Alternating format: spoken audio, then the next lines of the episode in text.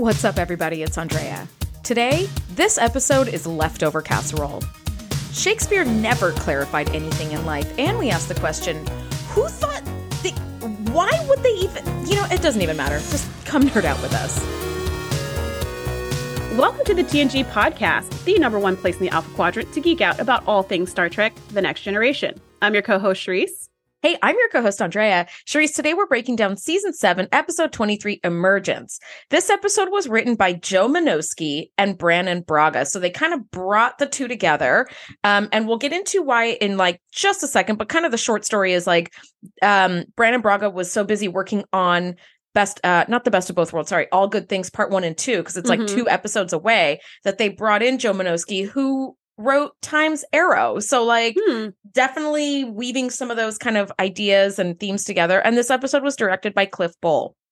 If you're anything like me and you read the title Emergence and you're like, I don't know what the hell that is, here's what it is. because I never watch any episodes that are like this close to the end. Mhm.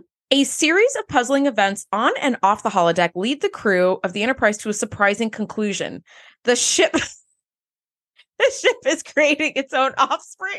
I'm sorry, the idea is just so stupid to me. the crew has to assist in this arduous process to ensure the survival of the emerging life form and their own. I'm sorry, it's just like my car is alive and it's having a car baby. Like, um, well, it's worse than that. It's like my car is alive and it's having like a cassette player baby. yeah, And you're like, but that, but what, huh? but why? Doesn't look Who anything like the dad. Yeah. Huh? Yeah, so many, so many questions. Oof, this is going to be this is going to be a thing. But before we get into the thing that this is going to be, we have a very special guest joining us today. We are joined by longtime listener, listener and TNG superfan Matthew Vasquez. He's from Venice, California, and has been a Trek fan since his teens. Matthew, welcome to the show. How are you guys? it's lovely to be here. Yay! We love having people on and and we're lucky. We've had like a, a guest heavy season seven, which I personally really love. I mm-hmm. really do. Like I love I love the conversations Shereese and I have, and we talk about this often where like I'm editing the episodes and I will text her and be like, oh my God, I just came across that really funny moment we had. I love our dynamic. It's so fun. But like when you throw in a guest, it's always so cool to hear like other Mhm. people's opinions and it's just a treat to have you. So Matthew, I have two questions for you. One, how did you get into Trek? And two, who's your favorite TNG character and why? oh, so how I got into TNG was I watched pro wrestling and it would show on UPN. Oh Imme- yeah. Immediately after would be TNG. So I would see a little bit of it and I'd be like, mm, what's this guy with the visor and this like gray guy? So, you know, I kind of just like brushed it off. Then I saw that net uh Netflix had it one time and I watched, I can't remember, I think it was A Fistful of Datas. Um, Oh, that's such a fun one. yeah, and I Mhm. just I fell in love, and, and I've not been able to stop since. I watch them like almost every night. I love that. I love that. And who's your favorite character? Definitely Data. I definitely relate to how Data Whoop, is whoop. like social awkwardness, where he's like, "Uh, you guys like what's going on? Cheese?" And they're like, "Mm." "Yeah." Um, so definitely Data. A close second, I would have to say, obviously Picard. Yeah. Yeah, right. We we we established early on in our podcast that anyone who doesn't like Picard's a monster. We should Yeah. not love such a great Papa guy. Picard. yeah, Papa Picard. We should have been calling him this all along. I love Picard so much as a character that like it's to me the character has transcended the actor where Yeah. when I see Sir Patrick Stewart I'm like, well, it's Picard, it's Papa Picard. And he just had a book that came out and I Mhm. was like, oh, and it's narrated by him. And I was like, oh, amazing. So I bought it on Audible and I'm listening to it. But his voice just sounds so like old and raspy Yeah. and like not like strong captainy Mhm. voice from, you know, from like 30 something years ago. I I had to return the book because I was like, I don't want to hear him like this. Oh, you don't remember just- him this way. Yeah, I was like, I don't want to think of him this way, which like Patrick Stewart, because I he's a longtime listener, obviously. I'm so sorry I had to return your book. But I just I was like, I ah, I know it's hard. It's hard. It's actually It's a hard similar a similar feeling with us being in season seven, right? It's like yeah, the end of something. Yeah. And yeah. for for Patrick Stewart, it's just like it's not that we're talking about the end of Patrick Stewart. It's just that he's a different person now than he was like 30, Yeah. 40 years ago when he was doing TNG. yeah. Um, but even with being this so this far in the show of our review, it's like kind of coming to a close. And I certainly don't want to ruminate and remember things like today's episode, for example. Um, but really, I'd rather like ruminate on some of the episodes from season three or season four. You know, some of those episodes where you're like, oh, they were so good, and there was still so much like hope and promise for the future. Because you're like, man, we've got seasons to go. Like it was that kind of like combo of this is really good and there's good things coming. Versus now, when we're in an episode like today's, um, we're wrapping up. We're almost done with the whole show Mhm. and and this is what we get like i don't know i mean i don't know if they even if this was a great episode i'd probably still have the same feeling where it'd be like oh this was a great episode and oh it's so close to the end you know It would have been Um, bittersweet anyway. This one is a bit yeah more it bitter. would have Yeah. But Mm-hmm. okay, so Matthew, as our guest, what are your initial thoughts on emergence? Obviously, it's goofy as hell. I, I mean, the the the s- the, The bendy straw node yeah. I was about to say Mhm. it looks like something you get at like Knott's Berry Farm, like a silly straw. It's, yes you know, Yeah, just I gets a mean, it made- Yeah. it made me want to drink something frosty i don't know about you Yeah. guys but i was like i kind of want a smoothie or something now Yeah. Like, Like- should I go to 7-Eleven get a slushie and just Yeah. Palm a do you guys of remember straws? those straws do you Yeah. remember those like the when they were pla- the plastic bendy straws that yeah, like yeah. They've you got could like not- the elbow. Yeah. Yeah. and you you couldn't change them because they were like made this way somehow. Those were so cool. I remember as a kid being like, "Wow, angles in my straw, amazing." It's, it's amazing how like geometry is fucking exciting for kids. They're like, but it's bendy. Yeah, So it's a that's straw, but shaped like a triangle. Yeah, you're like, "Whoa." The it's suction is like blown. the suction is questionable at best. But it's Yeah, yeah, not great, that. but it looks great. Yeah. That's all you care about as a kid. So sorry, go ahead, Matthew. so yeah um initial thought goofy as hell um definitely i would feel like it's a callback to something like a fistful of data's but not as charming you like Definitely there's not. just yeah there's just something about it that is just like it's slightly off like all the pieces are there you know like an emerging life form the holodeck All the puzzle pieces. all the puzzle pieces you know the computer being itself it yeah. it's just it's all there but it's so silly it's It also is. silly It is Mm. okay. I will tell you. Can I just can I just front load this whole conversation and say this whole episode as a premise felt like such a mishmash, right? Because it's like Mhm. all the holodeck programs are kind of coming together at once, so it's a bunch of shit that doesn't really make sense. It feels a little bit like the mint frosting episode, you know, Yeah. where you're like, "What the fuck is happening?" Yeah, it So feels like I- a dream episode. yeah it feels like a fever dream episode to me which i do not like Yeah. having and um so here's what i did. I watched the episode to take notes and then i just got stoned and then watched it, Watched it again, again. as an as a, as just a viewer. And then i was like oh it's way more fun at this point to watch because i'm not trying to pick apart what's happening. I'm just sort of along for the ride. Yeah. which like being fucking baked helped but it's not a prerequisite for like enjoying the episode because if you're just like along for the ride and you're like i'm not even going to question it too much i'm just going to kind of go this was more fun but like trying to pick it apart and analyze it i was like what the hell is Mm. happening i'm getting such a migraine from this You know what? That's that's fair. yeah. Picking things apart, and I think that's that's kind of a challenge with doing a podcast like this in general. Because every episode Yeah. we have to pick apart every little detail instead of just watching it. But for the episodes that we love, it makes me love them so much more because Yes, it's like, yes. oh, I'm like squeezing out more goodness, more goodness juice out of this episode. Um, goodness but juice then- is good. but then when it's episodes like this and you're picking it apart, you're just like, ugh, it's more like picking through the trash to find a really important receipt. You're just like, ugh, That turns really out- need turns out has been in your wallet the whole time. So now you're just covered in garbage. Yeah trying to return an audiobook. Yeah. where is it need a receipt god damn it She Therese. doesn't what need a are you receipt. get out of the trap. so I Yeah. for my initial thoughts, I just put this one is so stupid. and and the thing is, I think the idea was so interesting. yeah The idea of a sentient ship is so interesting. And I'm and I'm totally down with the ship became sentient. We had sentient sand before, sure why not? We had a giant we've had micro brains snowflake that was trying to kill everybody. That did kill mm. everybody. We've that had the nanobots. planets. Nanobots. Like Yeah. we've had all Yes. we've had all kinds of technology turned Become to life on this show. And I am cool with that. So that Yeah. idea, I was like, okay, that works for me. Like it's so interesting. But the execution of the idea, or I don't know what, or maybe it's to Matthew's point, it's a lot of puzzle pieces that are here, but the combination of them just made a picture I don't care for. The episode itself felt like to me how Andrea must feel whenever she watches a dream episode. Like that's Mm. how I felt. I was like, oh, this is what she means. Yeah, this does suck. Because I like dream episodes. Yeah. I'm always like, ooh, like, you know, it's like Same characters, new like- role. exactly same characters, but they're doing something a little different. But this episode, I was just like, this is just stupid nonsense. Why are we talking in metaphor? Why don't you just tell a real story? Yeah. Mm, right, right. Why do we need analogies? Why do we need people who represent other things? Why don't you just say the thing? By the tell a different way. I can't fucking tell you how upset I was through both watches when the engineer, Deanna was like, maybe the engineer represents navigation. I was like, God, what the fuck? How does it not represent engineering? How does it just not represent that? Like, which is what everybody's been calling. I was, I was like, Deanna, Because okay, wouldn't the fine. conductor represent navigation since apparently Thank the you. conductor, Right. you What know, if the should conduct engineer the train? who I just referred to as the engineer, and everybody on the ship has been calling him the engineer, is a navigator. Bitch, if you don't sit down, like I was so mad about that. Both times. even stoned, I was like, no, no, girl, no. Okay, But so you, but you just had a head wound, so like, okay, I'll let it go. But so okay, were, were there any other initial thoughts from you though, Andrea? You've given you've given a lot of thoughts. I But did you have like a really specific thing you wanted to say? um, okay, so the specifics that I wrote was like kind of like the my car is alive thing.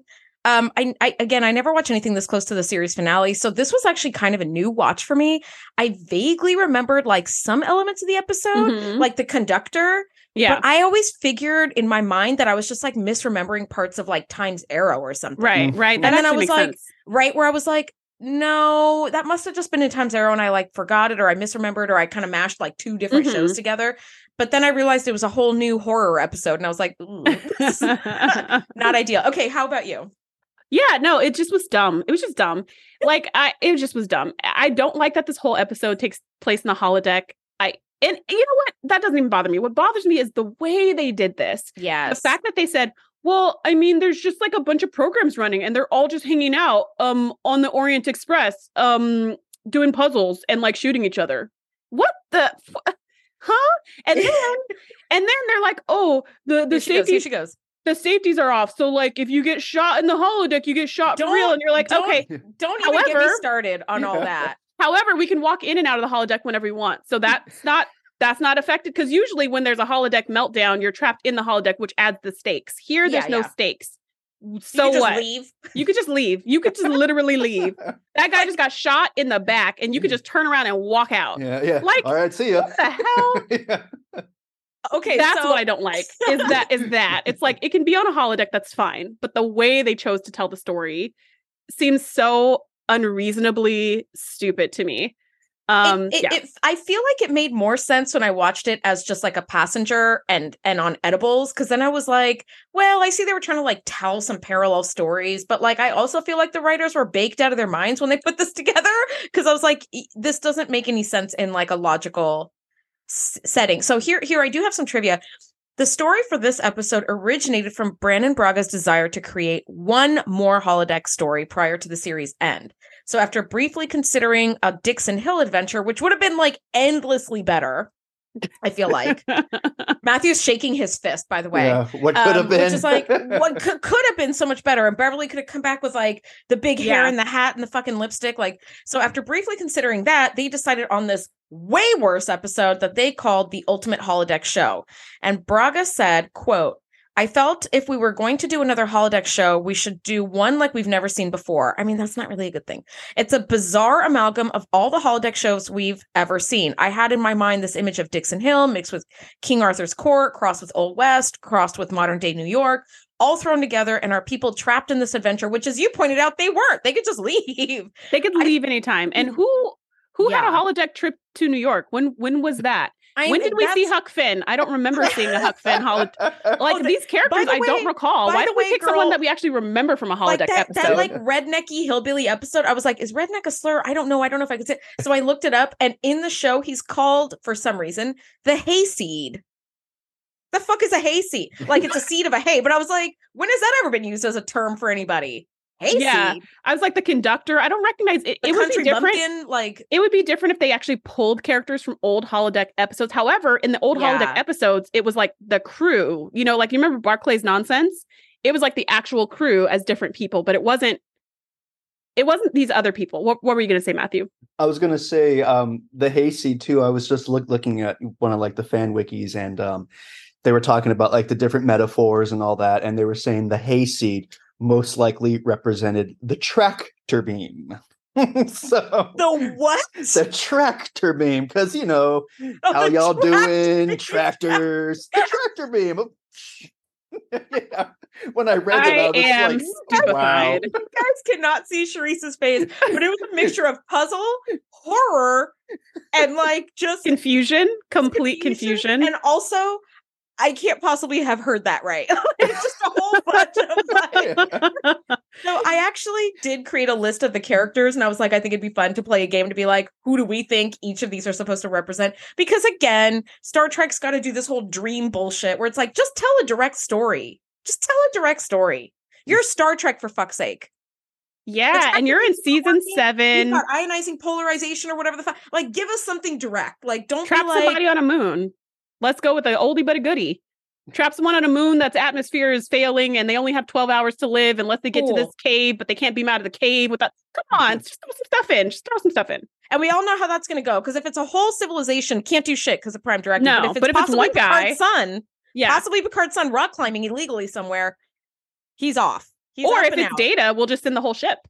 So it's we'll one person, this puppy. if it's one person, like we can totally do that. Throw a monster down there that they have to over- come on, just put some, you know, anyway. So Armus is still team. Armus is still on Vagra II, being like, I'm waiting, I'm waiting for someone to come back. Yeah. Meanwhile, they're like, Shh, Armus, we're gonna do this mashup of holodeck fuckery that like ruins holodeck. we wanted to bring together all the characters, meaning none of the characters we have ever seen before in Yeah. this episode. I was like, I was like a mob hitman. Maybe that's Dixon Hill, and the, and Mhm. like maybe the flappers were kind of Dixon Hilly. But I was like, um, maybe the night I was guessing, maybe the night was like from Barclay's Three Musketeers. oh, But I was like, but even that I feel like is a stretch because I'm like, were there nights? no, there weren't really at all. No, I was Barclay was the savior of the day. There was I like, yeah, okay. Well, anyway, did did we you want to do you want to save the character piece for when we get to the characters? yeah, Okay.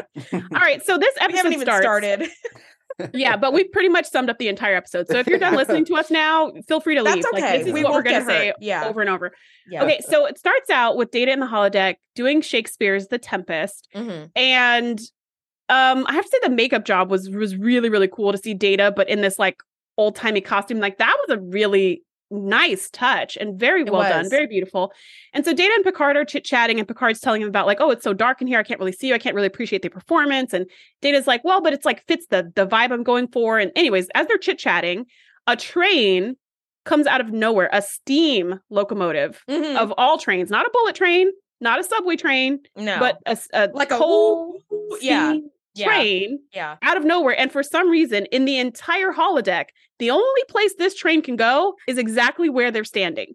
Right. So at the Like, very la- for, for a second, I was like, "Oh, is Q back to fuck with them? Like we haven't seen him in a while." I know oh, that's it's true. just a holodeck malfunction. You're like, but it had to come right at me. it had to come right at them. There's no other place in this entire holographic world that that train could have possibly been aimed.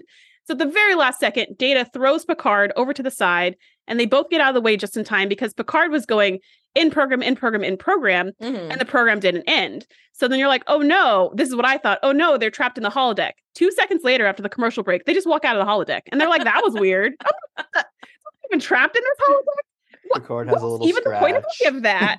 Picard Right. does have the nice little scratch on the like cheekbone. yeah. By the way, How did he get that scratch? I What was scratched him? wondering the same thing.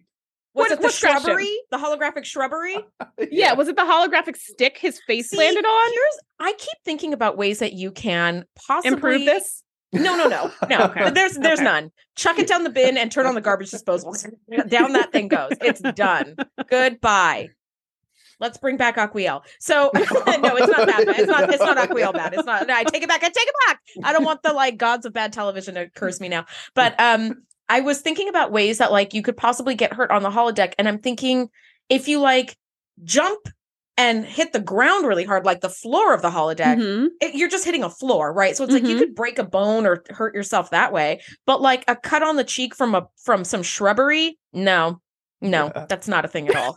yeah, Not it was, it was like a rug burn. I was like, where'd that come from? it kind of was. So It many kind of questions. was. But Now, I guess he needed to be scratched so that he could go to sick bay? Yeah. Question mark. Mhm. Well, it turns out that the Orient Express program is Beverly's. And so she's patching Picard up and she's talking about how, you know, how how the heck did like my program get thrown into this Tempest set? That's kind of Mhm. weird. And so, you know, she's kind of talking about the romanticism of the original Orient Express, which was a real train service that was a very high-end luxury um train service. It linked famous destinations in the uh, late 1800s and early 1900s um, like Paris, Istanbul, which was then Constantinople, Budapest, Vienna, and others. The train was known for its super luxurious amenities and was one of the most popular means of travel for wealthy tourists and royals and diplomats and spies. Dun dun Um, dun. Yeah, but that Orient would have been a cool episode. right. That would have been so much cooler. But the Orient Express was more than a simple train. It was kind of this idea that captured like the imagination of the Mhm. public because then we have Of like travel and and like, exotic locations, exotic Yes. people. Yes, and obviously we got, we got like murder on the Orient Express, and so that became like canonized in like pop culture.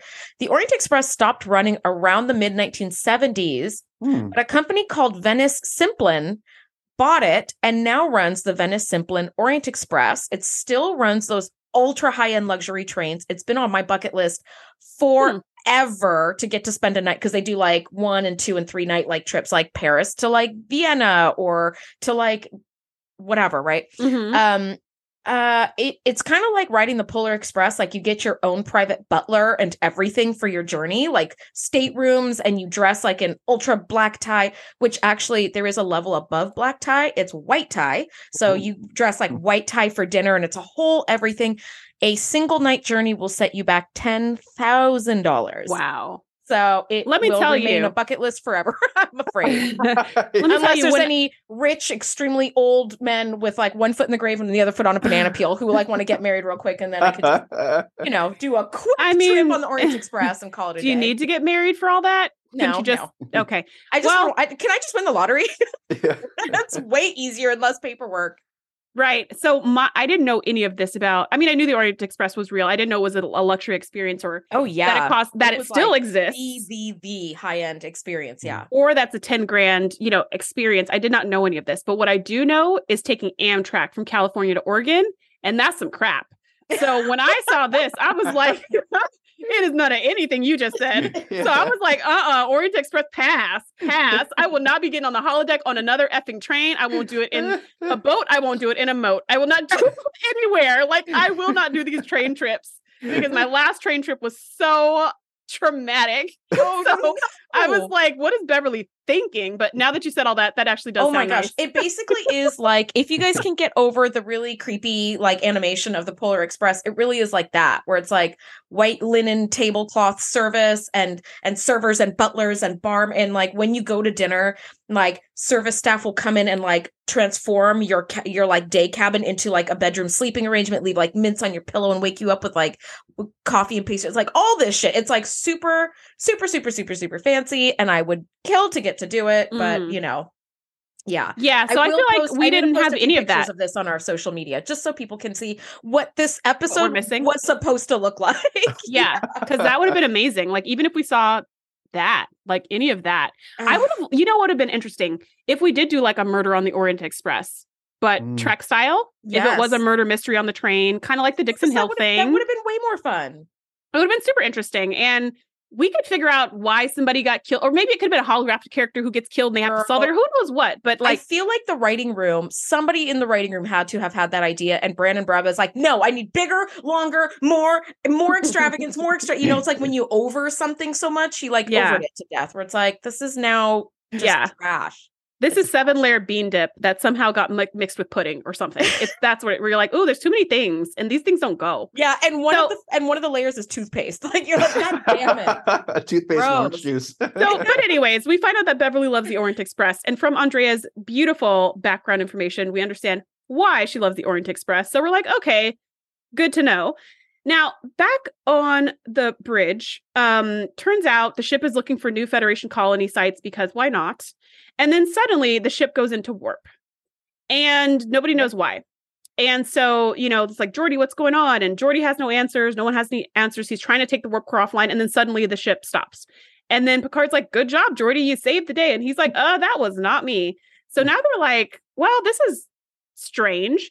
Next thing you know, we're on the bridge, and Geordi's kind of explaining whatever he's discovered in his investigations. Mhm. That there was some kind of anomaly. I didn't really catch this part, and I didn't have I the got you. patience to rewind it. Okay. I got you. because I was like, whatever, some sciencey science something, and it was gonna destroy the ship in like 1.6 seconds Mhm. if the ship didn't leave. So the ship like left, Left of its own itself. accord Yeah. to save the day. So what what was the thing, It Andrea? was theta flux distortion, which I was like, hey, you nailed another great Trek term, though. Yeah. You guys created a soup sandwich of an episode, an absolute mess. Okay. Unpalatable, nigh unwatchable, but you did give us theta flux distortion. So mm-hmm. I'm cool with this. I'm cool with this. Yeah, So- I I love the name, but there was one thing in particular about that conversation.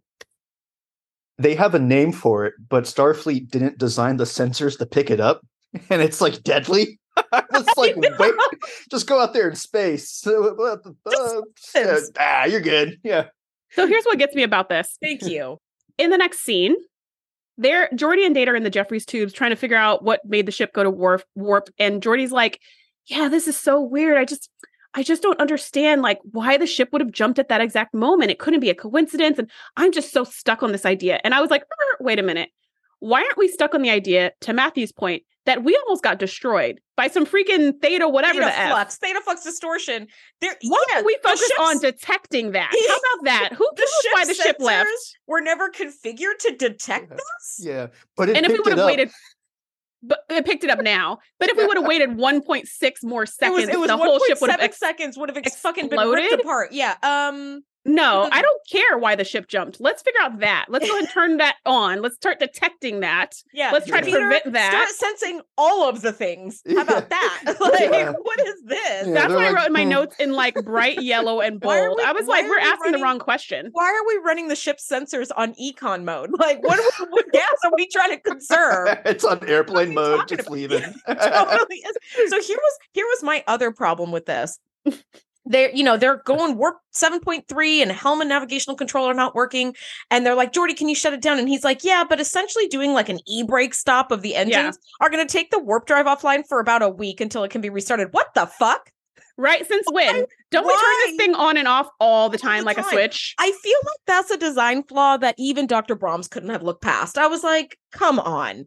A week because you had to like push the red stop button? Come on. And think about it. Like if this was a car and you hit the emergency brake, you can't start your car again for six more days. That's crazy. Come on. Come on now. Yeah. Yeah. I was like, I, I was like, hold the hold hold the phone. what do you mean it's another week before? I feel like at this point the writers were like, you know, it doesn't even matter. Just throw it up there. Just put it on the script. Just who cares? Um, so here's the thing that gets me in the Jefferies tube. Data and Geordi are like, you know, they're theorizing about what could have led to that jump to warp. And Geordi remarks to Data, I don't know if I'm really ready to start believing in luck. And I wrote, Really, Geordi?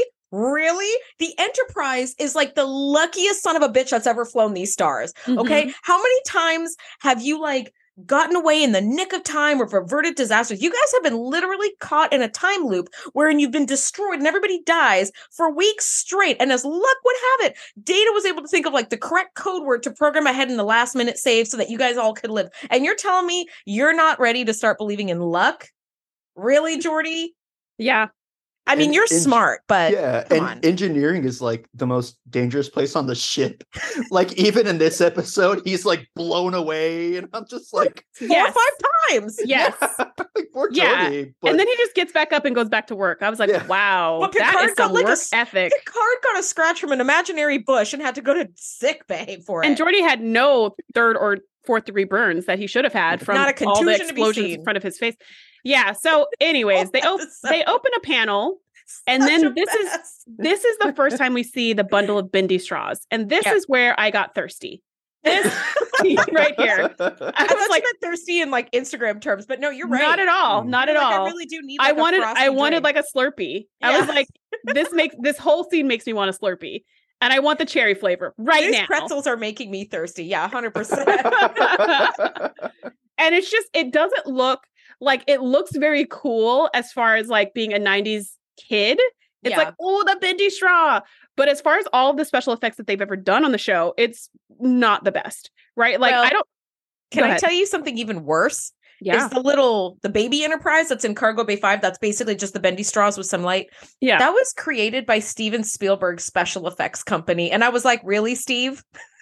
was it the not was it was it created by the people who had just gotten fired or something or Yeah. I don't know. I mean, I don't know. I It don't was- know, but I was like, do you really, Steven, do you really want to attach your name to this? Right. It may have been you've done, really like, some big cool stuff. At the time. And I Could will say it does look it's so nostalgic. So at the time it may have been the most amazing thing I've ever seen. But just looking at like some of their practical effects and things that they've done in the past, I'm like, ah, maybe they should have just CGI'd this. Maybe they shouldn't have built like an actual thing. They could have just you know, I don't know. I don't know. Yeah. But in any case, this is what they have. It does look cool. It, it I mean, it doesn't make sense. It looks a little dumb, but as a like a kid, I would have loved this thing. Um so we see the bendy straws and they're like, oh, what's that? And so they go to like check it out, and there's a little force field around it protecting it. And Geordi's like, well, I guess I was wrong when I said that the sensors and the warp engines are not connected. I guess they are. And so somehow the ship knew that that totally lethal thing was about to kill us all and saved us. How interesting. Okay. So then we go back to engineering, and Geordi's like, look, there are nodes just like this bendy straw node all over the ship, and they're multiplying and they're connecting everything together. And we will lose control of the ship like very soon. And so Riker's like, what? We need to like stop them or get rid of them or something. Like, do we have any raid or traps or anything we can set? yeah. Can we do anything about this? And Data's pretty much like, no. But just so you know, the focal point is in the holodeck. So it seems like that's kind of like an organizational center, like the brain of this whole operation. So they're like, all right, well, in that case, let's just go check out in the holodeck. Just go deactivate it and hopefully these nodes will go away. So at this point, no one's worried, huh? We're not we're not worried that Well, nodes are taking over the ship. No, we're all Like, good with that. Here's Okay. here's something too. In the observation lounge, when Geordi and Data are like giving the rundown to the senior crew, we learn that there are many nodes like this all over the ship, and they're linking all these systems together, including sensors, warp control, and the defensive systems. And my question is, how are these systems not controlled and connected before? How were they not all connected before? Isn't that what this ship is? It's one interconnected set of systems. You know what? That is How a fair point. connected before? I was like, That's a fair point because I'm pretty sure on one of our one of our earlier episodes, whoever it was was in the cargo bay and they were running the whole ship from that panel. So Probably Chief that little- O'Brien going around to hitting every button to make all the systems work. Yeah, Yeah, hundred percent. that's a good point. How were they not connected? Did So we really this was- need somebody to stand at a different station to push the button? No. this? No, not at all. Not even close. You could run that bad boy from one of those panels in the hallway. Now, Seriously. Data does speculate that, like, because they were like, well, what what's causing these nodes to be created? Like, they just came from nowhere. Data did speculate that the magnoscopic storm that they had passed through, that was like unexpected, had created some sort of unexpected effect on the ship system. So this was me. This was me on the second watch through, not analyzing this too much. It brought to mind the famous Miller-Urey experiment of 1952. These team of scientists were trying to figure out what the most plausible start of organic life was and it's it looks like from this experiment that was replicated a bunch of times is that lightning may have provided the spark needed for life to begin. So electrical sparks can generate amino acids and sugars from an atmosphere that's loaded with, with water methane ammonia and hydrogen. And so they did that in this experiment in the early 1950s and they were able to create amino acids that could form organic compounds that could then form like living th- tissue and Mhm. so I was like, ooh, that was their little bit of like their little bit of like technology here that it's like they've created a, a Miller Urey experiment from flying through that like magnoscopic storm. So I was like, okay, it's like a little spark of life that like started. yeah, I think the technology is on point with this episode. Like their techno babbles legit. Mhm. Like th- those things are done very well. Yeah. it's the actual story. The story is what falls apart. And I think that's so true with any show, movie, Yeah. book, etc. yeah. Like if you have a really great story, all the rest can kind of be trash. But if it's a mm-hmm. really good story, you'll remember the story and you'll be like, "Oh man, that story was so great." Totally. If you have like really great visuals and really great acting and all of this, but the story is really stupid, at least for me, all I remember is like, "Wow, that was really stupid." Like I forget how beautiful it was. I forget how I forget all the other great amazing things you had because I'm stuck on how bad that story was. Mhm. And I think this is a case of that. Like the the techno babble and technology is I I thought was really great. Um, even the, the way that they had the little bendy straws inside the Jefferies tube, and then also in the nodes, and then when they showed the neurons later on in the episode, like all of that, I thought was legit. It was the actual story. It was whatever's Yeah. happening on this train Mess. is so stupid yeah. that it overwhelms anything about the episode that actually was good Mhm. because it's in relation to this nonsense. So, speaking of holodecks, they go back to the holodeck to check it out. Which I love is like the central place where they all converge. Why? Why would we converge on a holodeck? That's where it all started in the holodeck of all places. Hey, better the holodeck than the replicators, I guess. I- hmm, Because- I guess. Food. Yeah. so, guess. Okay, so we go back to the holodeck, and it happened to be the one that Data was in, right? So we go back to the holodeck, holodeck three or whatever. And Data's like, oh, the holodeck is still running, even though I turned it off when we left earlier. And they're like, that's weird. What program is it running? It's running multiple programs All of by itself, and it can't be turned off. So naturally, this is what I wrote in my notes. So naturally, Data, Worf, and Rock Riker just walk in. Yeah. Um, wait a minute. You what what all is it running? What if it's running Worf's like kinesthetic crazy That's the same thing program? I just thought. I was like, thank God we didn't see that Skeletor dude. Yes, with the giant, like, daggers or whatever it had. shit. Yeah. No. Thankfully, he wasn't on the train, or maybe he was in a different car. Um, but they just straight up walk in, like, "Oh, cool! All the programs are running. Let's check it out." So they just walk in. Also, like, you're not even going to bother getting. You're not even going to bother getting into some kind of period costume because that's like what we all want to see too. I'm like, we all want to see that. But which period? And I guess that's the question. Yes. So- the answer to that is yes. the answer to that is all of them. Yeah. So they walk in and they see a bunch of characters hanging out on the Orient Express, doing a puzzle together, whatever. The conductor comes walking through, punching people's tickets. Sure. Hunk, Huck Finn mentions that this is his first trip on a train and he's going to. Vertiform City and he's so excited. Okay. For some reason, the conductor completely ignores Riker, uh, Data, and Worf. Um, so I was like, oh, maybe he can't see them. Because you know, sometimes depending on the holodeck Yep. technology, sometimes they can't, they don't know what's real. Sometimes they do know what's real. It's really kind of all up in the air. Um, so he ignored them. So I was like, oh, maybe they don't, they, they don't see that the crew is there, so they can't interact with them. But then like two seconds later, the conductor starts talking to them. So I was like, okay, well, I don't know why he just walked past them, didn't take their tickets then. I don't know what happened. But in any case, the engineer comes out at some point when Data's like, he locates a node. He's like, oh, well, let me like disconnect whatever the heck. And as soon as he does that, the conductor's like, leave that alone, get away from there. And the engineer comes running out and he's like, they're trying to hijack the train. They're trying to hijack the train. And then somebody shoots him in the back and it's like some mob guy. Yeah. And then they're just like, well, that was weird. And they all leave. I was like, what? Bummer. Let's go back to 10 forward. yeah. Actually, I'm feeling like we're a not that nice, guy? like a nice bowl of cereal. Let's get out of here.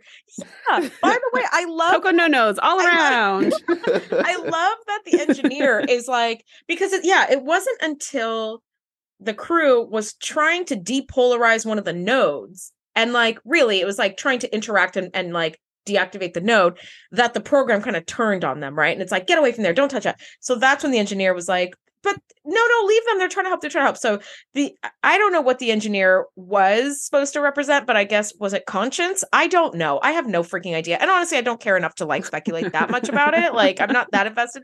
But I do love that someone goes, Well, if you're not driving the train, then who's driving the train? And that's when he gets shot in the back, and the like mafioso dude comes out from behind the door going, I am. But you're not. But are You're you? not driving the train? Because you're here shooting. I thought the same thing. Motherfuckers in the back. You're not thought the same driving thing. shit. You're not I driving thought- anything. I thought all of that. I thought who's driving the train when he comes out and they're like, hey, it's the engineer. I was like, hmm, is he the one who's supposed to be like, is he steering or shoveling? What's the part that he's do? Okay. And then when the guy's like, who's driving the train? I was like, yeah, who is driving the train? And then when the mobster's like, I am, I was like, mm, but you're here shooting people. So again, who's driving this train? Is this train on auto? It's classic movie bad guy line that's like, I'm driving the train now. It's like, but are you though? Because So somebody thought- needs to look out the window, make sure we don't hit cows or whatever we're doing. Yeah. So then I thought, okay, well, maybe this mobster guy has a bunch of other mobster buddies, right? Because this is a true hijacking. Maybe he's got other mobster buddies who are like in other parts of the train. But no, it's only this guy, this one guy. This is the only guy we see from his era or program or whatever. Yeah. So it's just all a big question mark.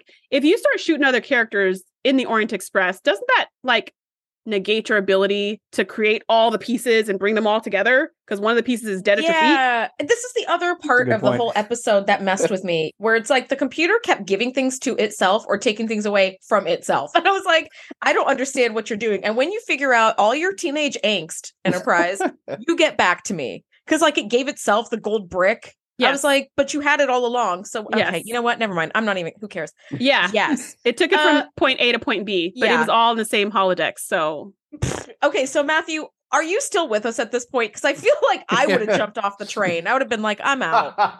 you don't need to jump off. You just walk out the door Yeah, just walk out. Anytime you want. well. Yeah, yeah. Oh, the the safety's off. I should probably leave. It's- That's unfortunate. That's Yeah. the other thing. Okay, so as as the engineer gets shot at the same time in main engineering, a panel overloads and throws Geordi like blasts him off his feet and onto his back.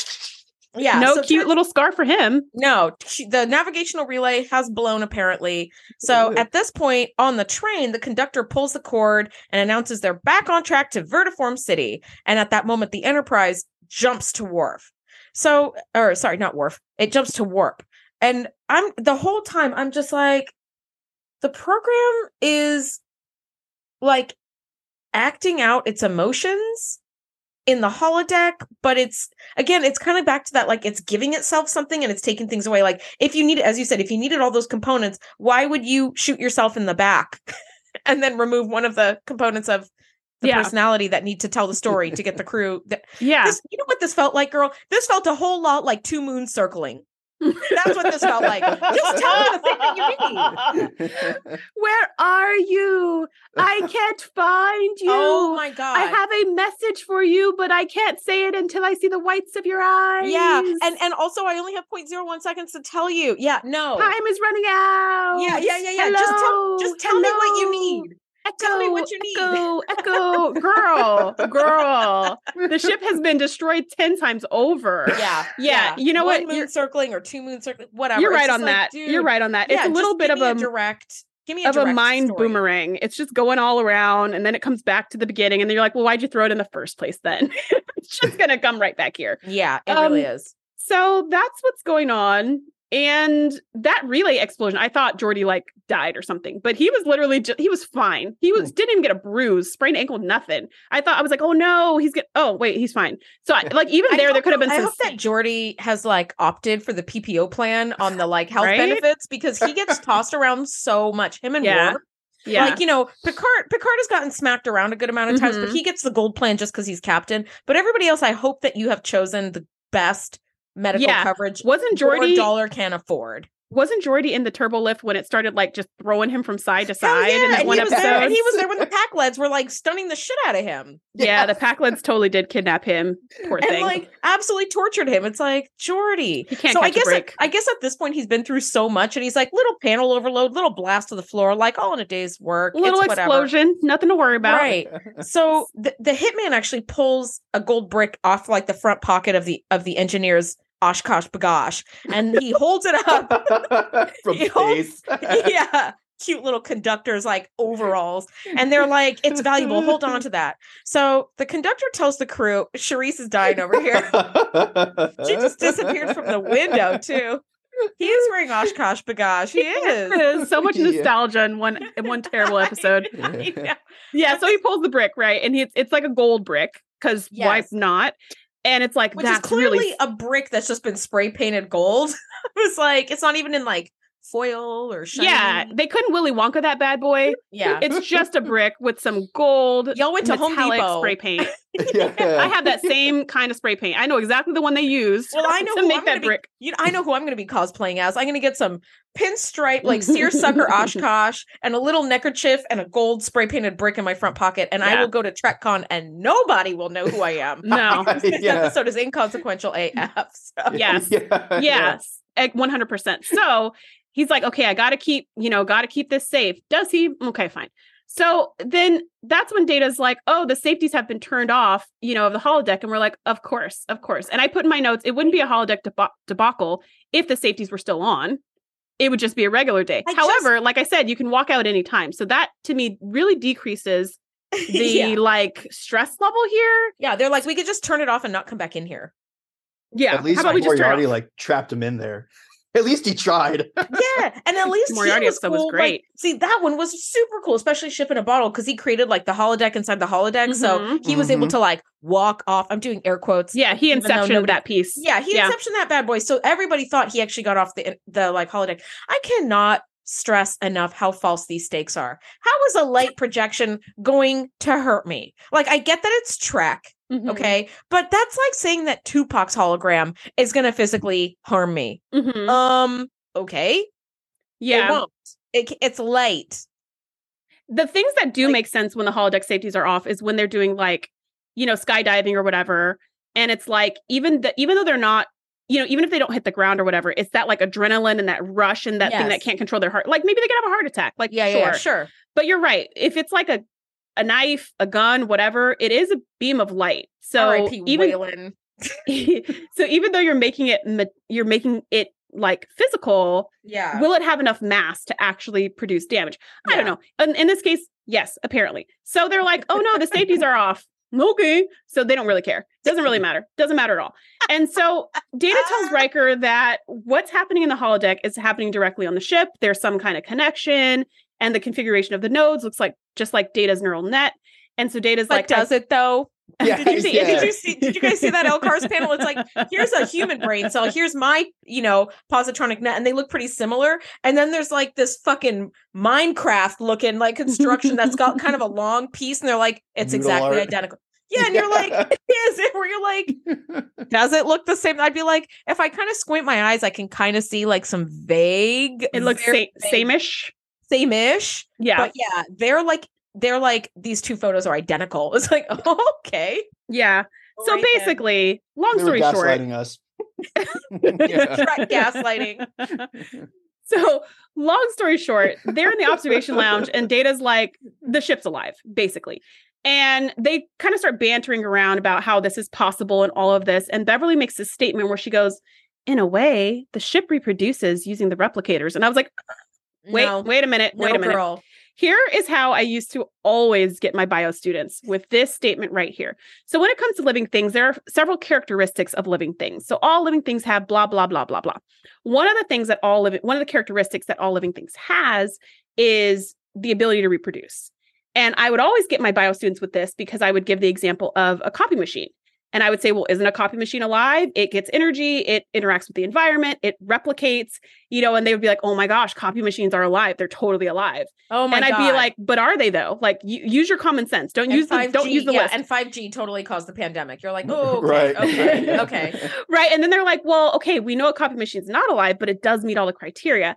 And I would say this is why this is kind of a trick question. A copy machine would be considered life if it made copies of copy machines. And that's not what it does. It makes copies of the paper, of whatever the picture is you put on there, the image, the text, whatever.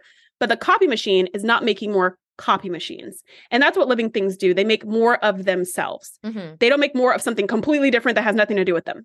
Okay, that's not what Yeah. replication is when we're talking about it in in terms of living things. So in this case, with saying like, oh, the ship's alive because it's reproducing with the replicators, it's not replicating enterprises when you make a cup of tea. It's making a cup Mhm. of tea. That's a totally different thing. And even in this episode, which is what irritates me, is like the bendy straw it creates in the end is not a little enterprise. It's not a little anything about the enterprise. It's not. It, there's nothing about it that. stupid square. Yeah, like there's nothing Tet- that you could even be like. Tetris. Yeah. yeah. the light bulb in it. Yeah. Okay. See, I'm with So, you. I, I thought but- the same thing. I thought the same thing too when Beverly said that because I was like, false.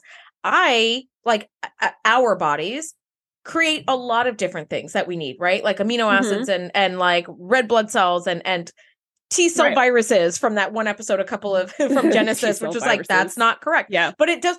Our bodies do make a lot of things in order to facilitate the running of the body, right? So it's like a ship making a cup of tea out of some recycled parts is not. That's not Beverly. You're a doctor. Not a very How am I good explaining one. this to you? Like, why am I explaining to you how wrong you how are? this yeah. works. So in any case, Data's like, well, I believe that the ship is becoming a self-determining intelligence, which is uh, which is appropriate for Data to be the one to discover all this, because you know, like like attracts like. So we're like, okay, cool. You be you be the advocate for another technology that's becoming sentient. That works for me. And so then he says, they're like, well, what's the deal with the holodeck? And one of them is like, okay, I think it's Beverly who's like, okay, so it's kind of like an imagination. That's the Mhm. point of the holodeck. It's where the different parts of this new sentience can kind of play out its ideas and create its self identity. So then Troi goes, Ooh, that sounds like my field of study. I would love to be able to, to go. uh, right? I would love to be able to go and like interact with the ship's imagination and like check it out. And Picard's like, okay, just so you know, you could die. But as long as you're cool with that, I'm cool with it. And she's like, Mhm. Of course I'm cool with it. That's why I'm on this ship. So Picard very wisely says, This is a new life form. You know, if this is in fact a new life form, we want to treat it with the respect that we would any new life form. So we're going to go into this as ambassadors. If you can re- regain control of the ship, perfect. You know, but try to do it in a way that does not cause harm. And I thought that was really beautiful. Like a very unnecessary statement. Like if something's taken over my ship, I'm going Janeway. We're destroying everything until I get the ship back. Same. Um, I, that that that same line too. I was just like, that's the most Picard thing, and I was like, I was like, I'm gonna tear up.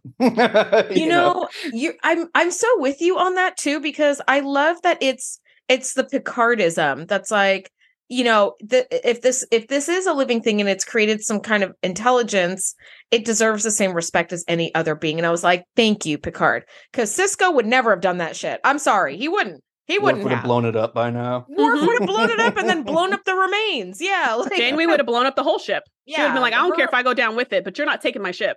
yeah you and me are already- going down. yeah Jane was already singing Amazing Grace right like waiting for the countdown to happen right and She's putting like, everybody on escape pods and she's already Yeah. doing the countdown. Y'all got Yeah. 10 seconds to get out of here. Captain goes down with the ship. Sorry. Bye, everybody. It's been a fun run. Yeah, Yeah. but I love that Picard's like, let's be more diplomatic about it. So they go back into the holodeck and Troi's with them now, and Troi's poking around with Data and Worf to get some information from the passengers. This is a scene I really, really dislike. Like all of it, right? Like all of this. Like all of this, but Mhm. I hate this okay. part of the holodeck programming, like any holodeck programming, where you're trying to get some information out of the holodeck characters, and they sort of talk like you're not really there. And it's it it reminds me a lot of that movie I Robot, where Will Smith. Um, the char- Will Smith character is speaking to like the hologram of his dead friend, and he's trying to solve like how the friend died, and the hologram keeps saying like, "I cannot answer that question. I cannot answer." It's like, then why do you even exist at all? Like, I understand, I get that like they're non-sentient characters and they're just made out of light Mhm. but like let's not forget that these bullets are made out of light and they can also kill me so like you can answer some questions you can just tell me what's going on Drop me a hint, please. yeah Except like these can i phone a don't- friend These characters don't know what's going on Yes, because they they're don't know. still Mm. like developing in their sentience. So they don't know what's going on either. And I Mhm. think, I don't know if it's here or earlier in Observation Lounge, but they said something like, it's like the ship's an infant. So it's like the ship is like, you know, five years old. So oh it's they- a, it's a little bit later from now but Okay. yeah it's like just Yeah. sort of a new like newly it's so new that they can't articulate what they're even doing because they don't even know. Mhm. What I thought you were going to say was um because all of this just annoyed me all of it. I, thought, I thought you were going to say just like this whole idea that they're just doing things that don't make any sense and don't really matter. So like some of them are like doing this puzzle and the puzzle looks like the bendy straws. Mhm.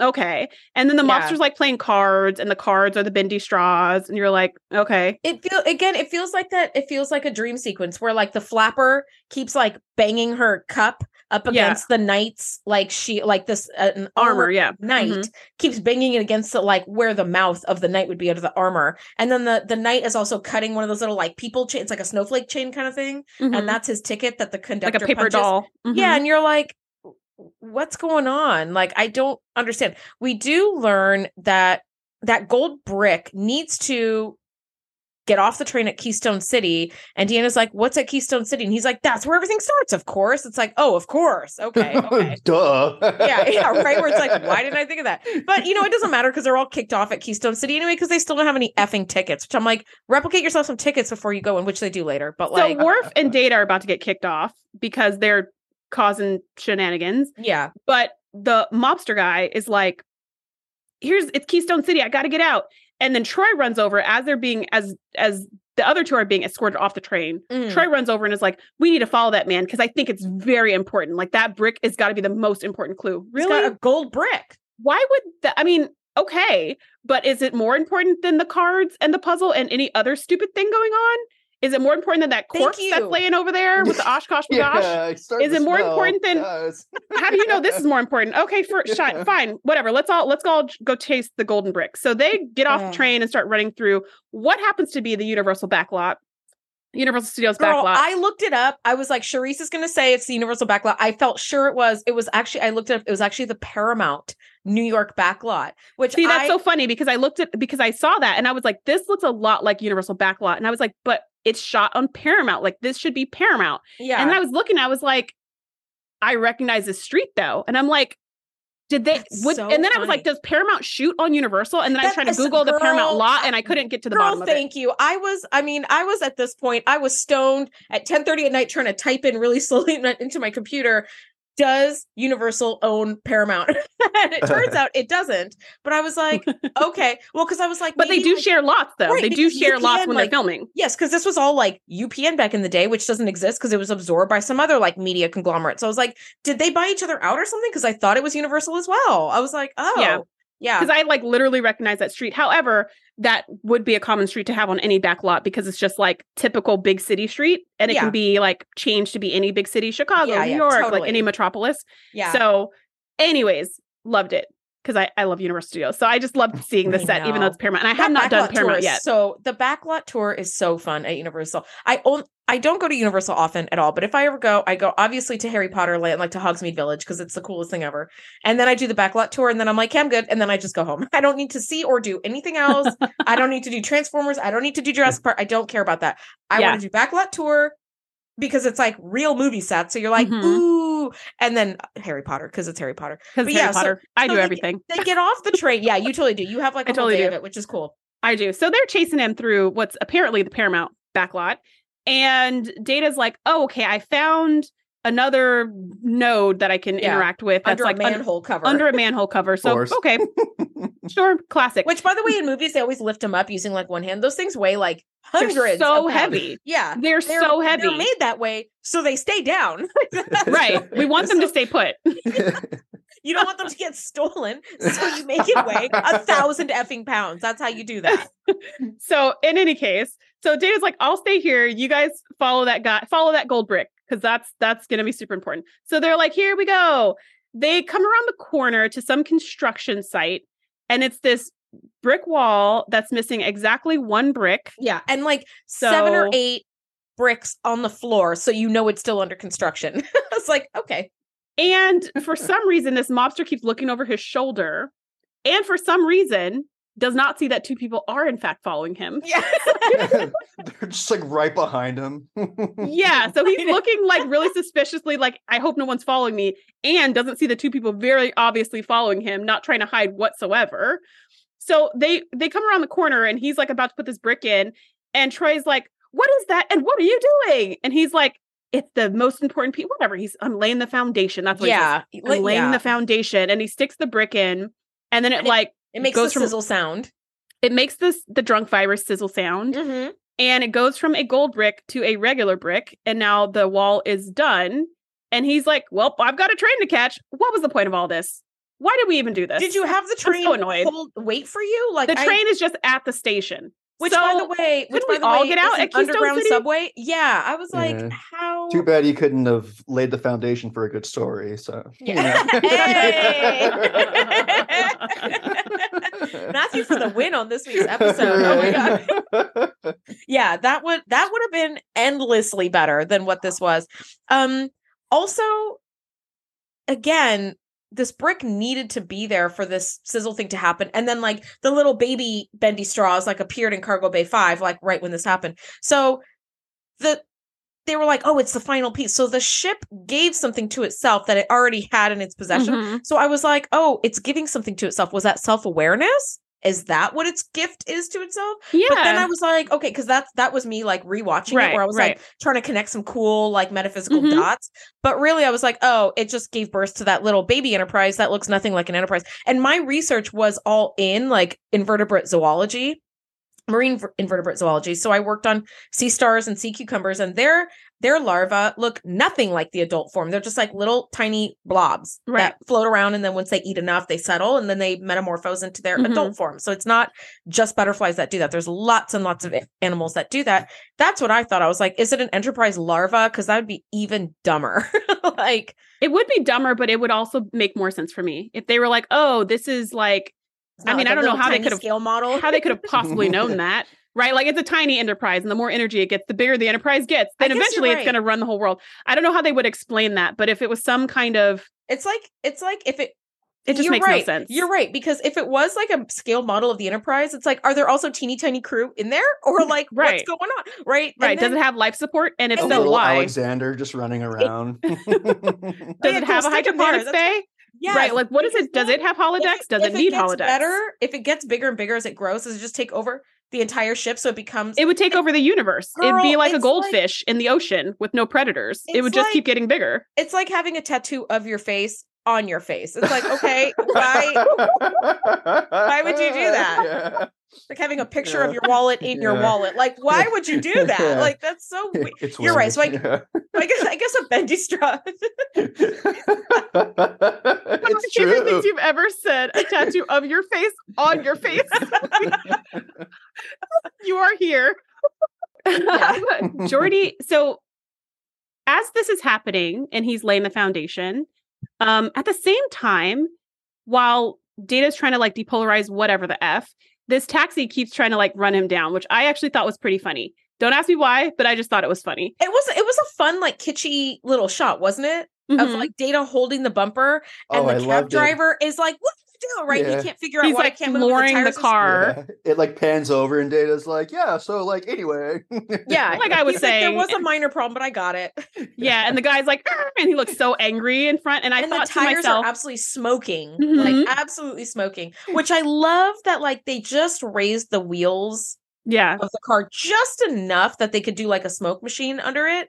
But it still looked- Oh. Yeah, because it's like the car is on blocks. I'm assuming because I was like, that's how I would do it. I would just raise the back wheels up just a just a tiny bit, and there's so much smoke you can't really tell that the tires are not contacting the ground. Yeah, But it's only even if it was- like an inch. if it, looks wasn't a real so car, sometimes they just use like cars. They're all empty on the inside, yeah, and they just put like whatever they need on the outside. yeah, but it, yeah, it probably was a real car but it looked amazing and i thought to myself why doesn't the why doesn't the holodeck just send more cars like that's what i thought i was Thank like why is you. it just this one taxi like going around the block over and over why don't you just send two taxis three taxis how about a bus how about a truck Yeah. i was First like attempt didn't work. I might as well try again.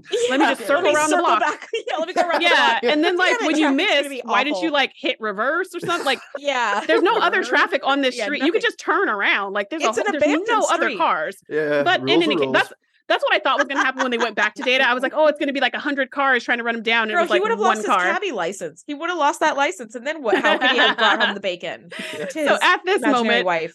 on the bridge, Geordi's telling Picard that Cargo Bay Five just suddenly depressurized for no reason, but thankfully everyone got out in time because there are no stakes. So again, again. yeah, but and there's a containment field all as well. So he's like, you know what? Why don't you take a security team and go check that out? He's like, we'll do. So they go down to check it out.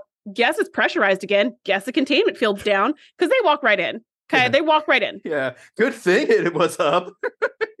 They're not, I mean, they do have phasers. They got phaser in one hand, tricorder in the other. That's it. That's all we got. But I guess everything's fine. They walk in and they see the bendy straw creation, the node that's not attached to any part of the ship. It's just sitting on the floor. yeah. It's not even. It's not even like on like a little pillar or anything. It's literally just sitting. it's on not the even floor. floating in the air like some kind of cool future. It's just sitting on the. Like somebody just dropped their toy on their way out, running out of Cargo Bay 5. the prop department was like, uh, how about right there? Yeah. And now that I think about it, I'm like, man, they couldn't have put that on something. No, it was just on the carpet. And um It couldn't even have been on like a transporter pad because you know all Nothing. cargo bays have a transport pad for Just like cargo. carpet. Just the carpet. Yeah, it was like just on the f- concrete floor or whatever. You're like, and there was like a like a pin light inside of it, like that was just kind of like boop boop boop Yeah. flashing. and the sound it was making was kind of like "Meow, meow, meow, meow, meow." like it was just a lot, just a bunch of W's. You know, like See, I think they could have done that differently too, because the bendy straw thing could have had colored like LEDs inside that maybe hundred maybe strobed in a Mm. pattern. You know, I'm thinking like Christmas lights here. Maybe it could have Mhm. done something, but no, they were just like, we're just gonna set this on the floor, and then we'll just put like a little light in the middle. But the light's gonna be CGI, but the rest of the bendy straw is gonna be real. So couldn't we just have? Hmm. All right. Well, we got this on the floor. So here we go. Now, um, as data's like depolarizing whatever the f, hmm um, everything starts going wrong in the ship. Yeah, And so Geordi's like, Data, stop whatever you're doing because Geordi knows immediately that it's Data who's responsible. yeah, yeah. By the How way, he know I'm sorry. Were the comms open the whole time? Is that How does he you know any of was Doing anything? Data might be asleep right now. You don't even know oh. where he is or what he's doing. I mean, like we know that they're in the holodeck because we know Yeah. they're doing something, We but how does he know that it's Geordi- Data's the yeah, one who's doing yeah. Because so anyway, so That's a Data's good- like, that's okay. a really good point. I didn't even think of that. I was just like, what are you talking about? How do you even you know they're in there? You don't know it's Data and you don't know what they're doing. Well, anyways, so Data's like, all right, I'll stop. So he stops, and then suddenly everything goes back to normal. Next thing you know, we're in sick bay because at that moment, like the wall, that brick wall that we were at before, falls down and Falls on Troi. It falls Again, on no Troi. stakes. She's fine. She's totally fine. Also, did you notice there was a she got scratched the exact same way that Picard Yeah. did, but Yeah, this time she got scratched from holographic bricks. Yeah, was a- but the safety's off, so watch out. So yeah, your skin can get abrased. Turns out, if a whole entire brick wall falls upon you, you just get three cute scratches Yep. on your Yep. cheek or whatever. Here's my question: The brick wall falls away. There is a whole A whole functioning building, door a fun- behind a her with functional building with like gold foil, like like very much like Yes. the Times Arrow San Francisco setting, like Yeah, late. it's got an address on it.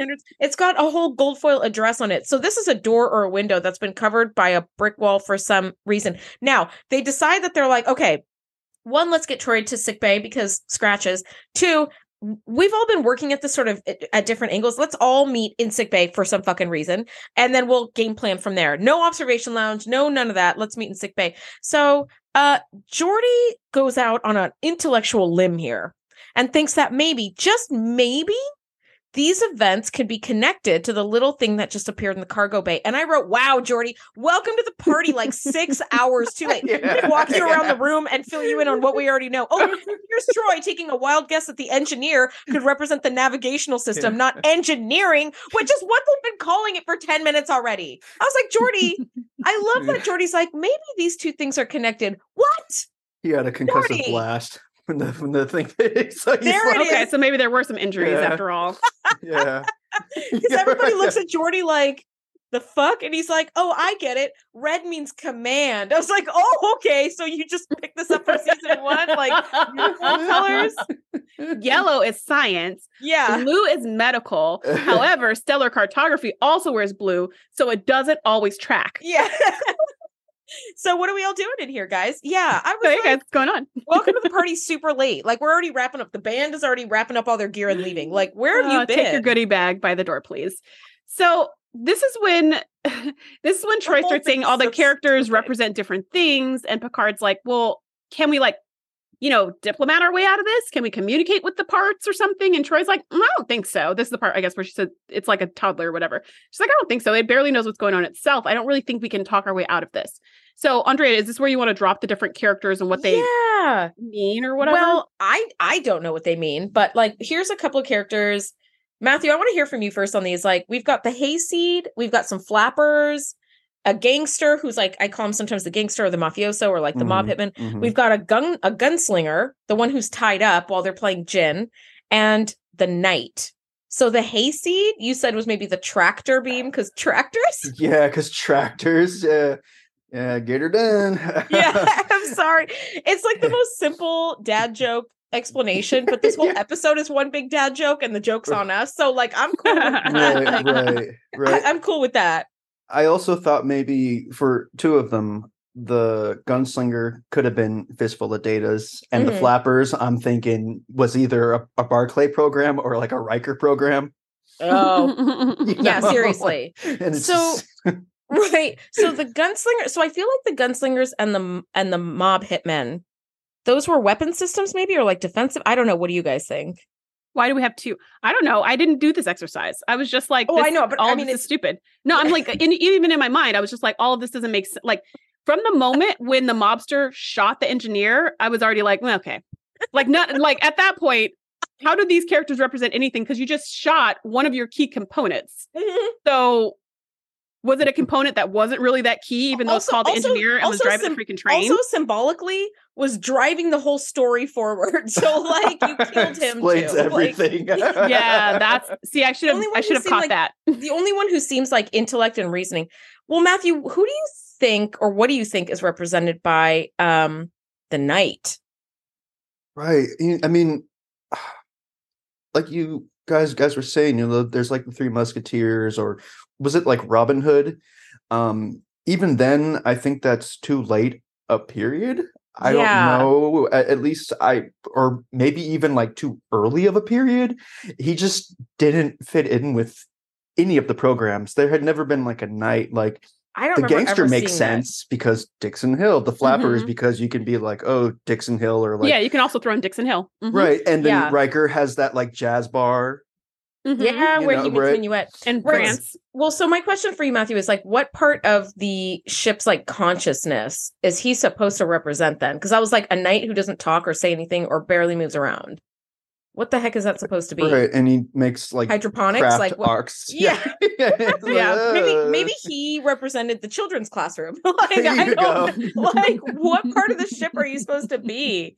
Yeah, He's and then the 10 forward. flappers. Just the 10 flappers- forward. I know. I'm like, are the flappers supposed to be the holodeck because they're fun? I don't know. I was like, what is all? Anyway, yeah, it's all stupid. The answer is Yeah, and when stupid. Troi's trying to break it down and like, well, this could represent this and this could also represent this. Okay, but what are we doing with this mm-hmm. information? Yeah, how's this like, helping us? what difference does it make if Well- the conductor represents the navigation? What is who? What what difference does it Here's make? here's what I love. They're like, you know what has not worked? Going to the holodeck two times. But you know what might work if we go in three times. Yeah, it might work for us. Thank you. So, they go back, Now they've got tickets. Now they've got tickets. which I thought was really funny and smart. thank so you, Worf. Worf, Troi, and Data walk in, and immediately the conductor's like, Didn't I kick you fellas off 12 times already? You got no tickets and you mm-hmm. can't ride. And then yeah. Worf is like, Here are three tickets to Vertiform City, which how did they? You know, it doesn't even matter. So it Doesn't he hands matter who, three, girl. pieces of paper because I'm like, do they even need to be tickets of any kind? Because Yeah. the conductor Why- punched those paper dolls earlier. So Yeah, couldn't yeah. you just like literally Give him like a receipt. Yeah. Yeah. So he's like, Well, there you go. You got your three tickets. Welcome aboard. Have a seat. Do you want a snack? Like he's all accommodating now that they have tickets. Okay. So they're heading to Vertiform City. the train's only on- one car. Yeah.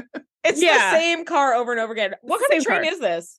A train. Smallest, is dumbest train a, train in the history of I trains. feel by definition is a railed vehicle that's got a driving component and multiple carriages to carry a lot of people. Because otherwise, what would be the point of a train if you can only have one car that carries like six people? That's Yeah. that's a shuttle bus yeah.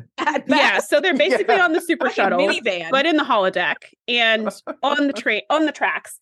And um, okay, fine, whatever. So Troi's like, so this is what Picard had suggested before they went back in. He said, okay, we've tried like antagonizing them. Let's try working with them and see if we get some different results. So Troi's like, is there anything that we can do to help? Um, since the the conductor's like, oh, we're running low on power, we don't know if we're gonna make it. And so he's like, yeah, we could use a, a really, you know, strong pair of hands to help us with the power levels. And so Worf is like, all right, I'll go. And so he goes to shovel coal in the boiler room. And all I thought was, all, all I wrote was, I wrote, I hope he doesn't get his baldric dirty. That's what I put in my notes. Cause I was like, that's all nice and shiny and like to get all dirty with coal. Like, y'all should have shot the engineer if this is what you wanted. Yeah. This is, sounds like a you problem. Yeah. This sounds, if the mobster was the one who's like, I'm in charge here, then guess what, buddy? Here's you got to be the one pal. shoveling. Yeah, Yeah. yeah. You killed him. You Put out here- Babysitting a gold brick. Right. You killed the guy who was shoveling, so you take over the shoveling. Also, duties. how closely was he babysitting that? Because when he was playing gin with the tied up gunslinger, he just had the brick laying on the table out in the open where Troi put her hand on it. How carefully he didn't were have- you really? He guarding didn't have a thing? convenient front pocket to slide it into, and that Or was like, the problem. Or like a briefcase that he could handcuff to his wrist, or, or like a fanny that. pack. There was nothing. Yeah, He just could only the hold it in his yeah. hand. Girl, gangster fanny packs are really high commodity, and it's they're hard to find. So Could have yeah, even hid it in the hat. he could have put it. Well, that probably would have weighed a lot. But yes, you're right. He had like a fedora on. Anywhere but the table. It could, yeah, just like right out in the open, where just like any old knight could swipe it. Like, okay. um. Also, I did love that the conductor was like, "Put your back into it." That's the ticket, and then he was all excited that he made a ticket pun. And Worf just stops shoveling and looks at him. We can't even see Worf's face, and we know how irritated Yes. he is. Um, yeah, Yeah, That and was this excellent physical acting. That was so Yeah. good. And this is another thing that's super irritating to me, just in general in life, is when, um, you know, like Worf is sitting there shoveling and the conductor is overseeing, cheerleading. What are you doing? What are you adding to this picture? Either you pick up a shovel Me. Yeah. or you step out of this room.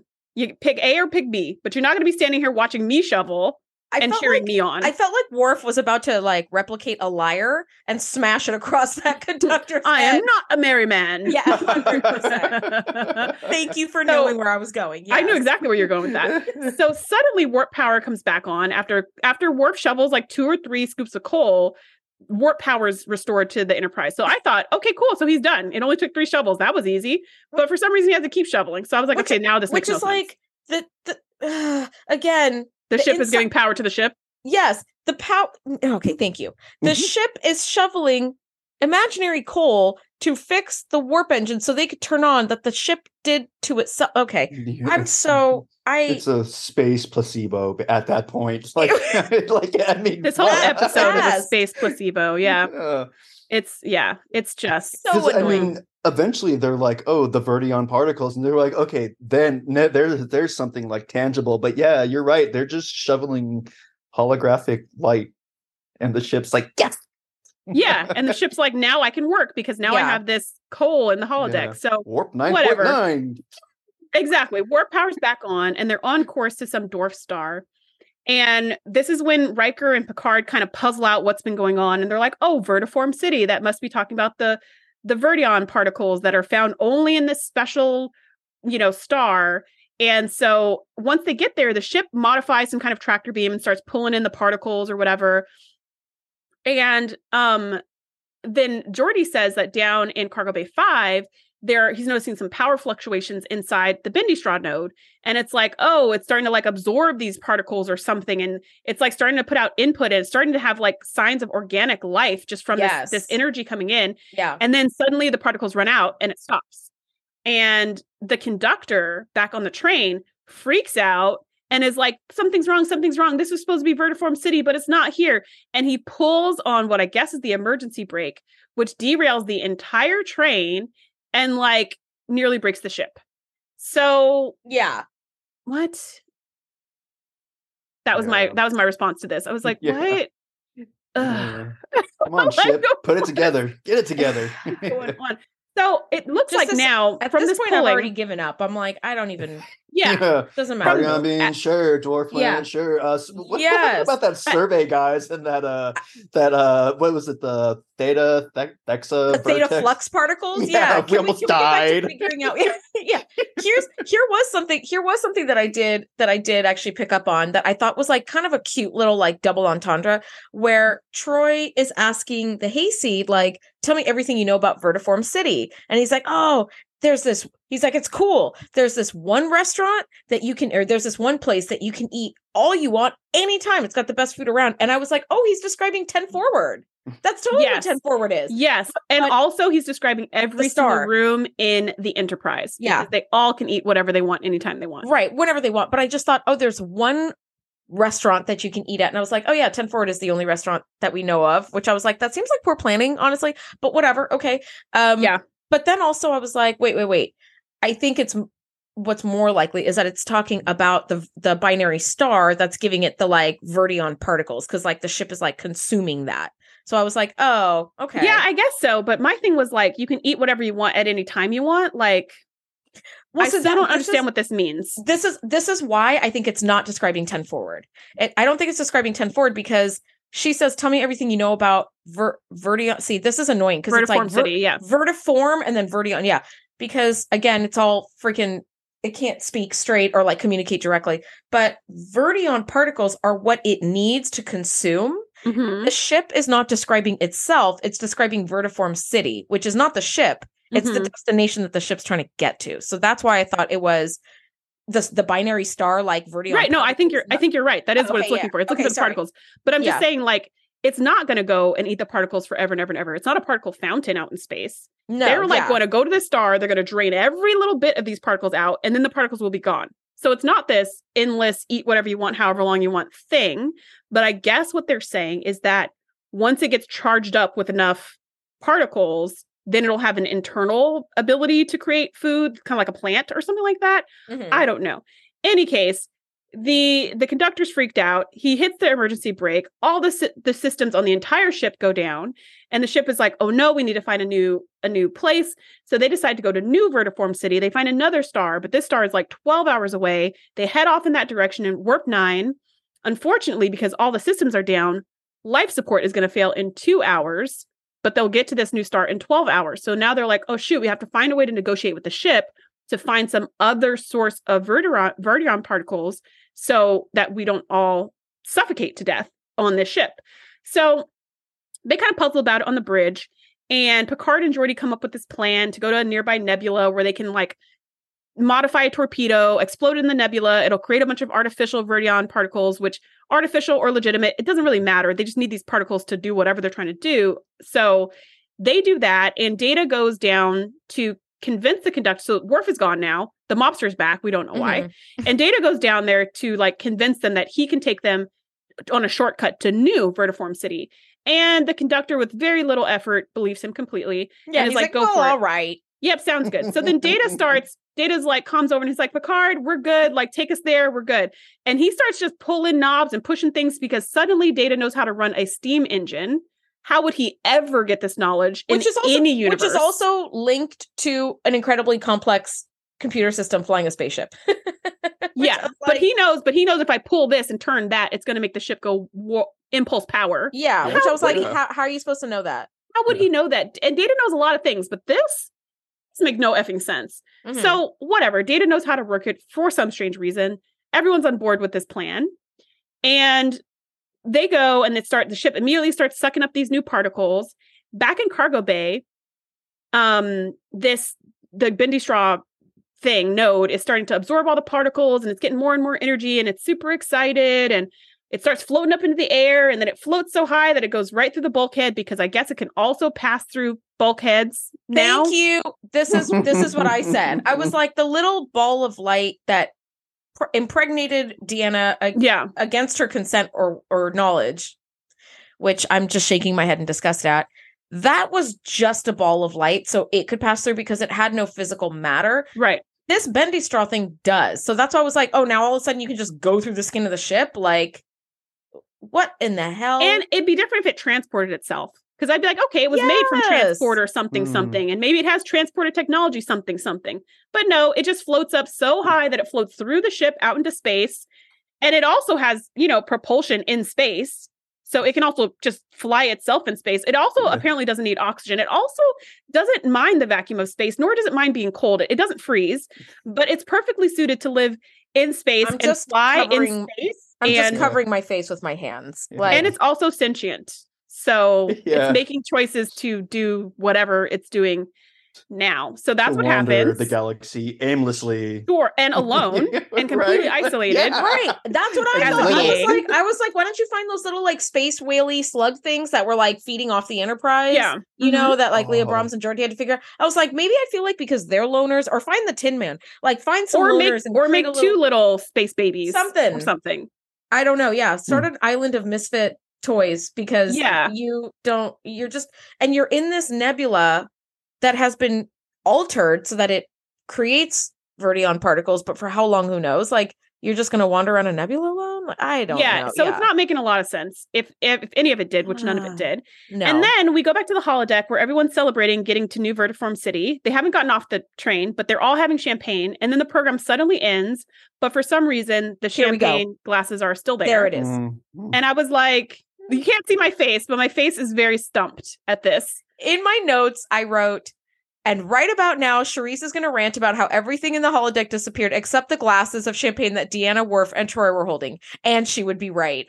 That's what Yeah. I. I was like, so is the program off or not? What's going on? Did we bring our own glasses today? Is that what happened? We brought in the champagne. We didn't bring in any weapons or protection, but we brought in glasses we for brought champagne. in some champers just for the funsies. okay, so in the next scene, we're in the ready room, and it's kind of like all's well that ends well, right? it's like Picard's like, yeah, all the All sentient the notes organisms are gone. the nodes are gone, the sentient organism's gone, the ship's back to normal, everything's great. And Data comes in and invites Picard to come see the rest of the Tempest or whatever. And they're chit chatting about what happened. And Data's just like, you know, I'm really surprised that you let that life form create itself Mhm. and that you let it roam the galaxy free, like you didn't try to stop it.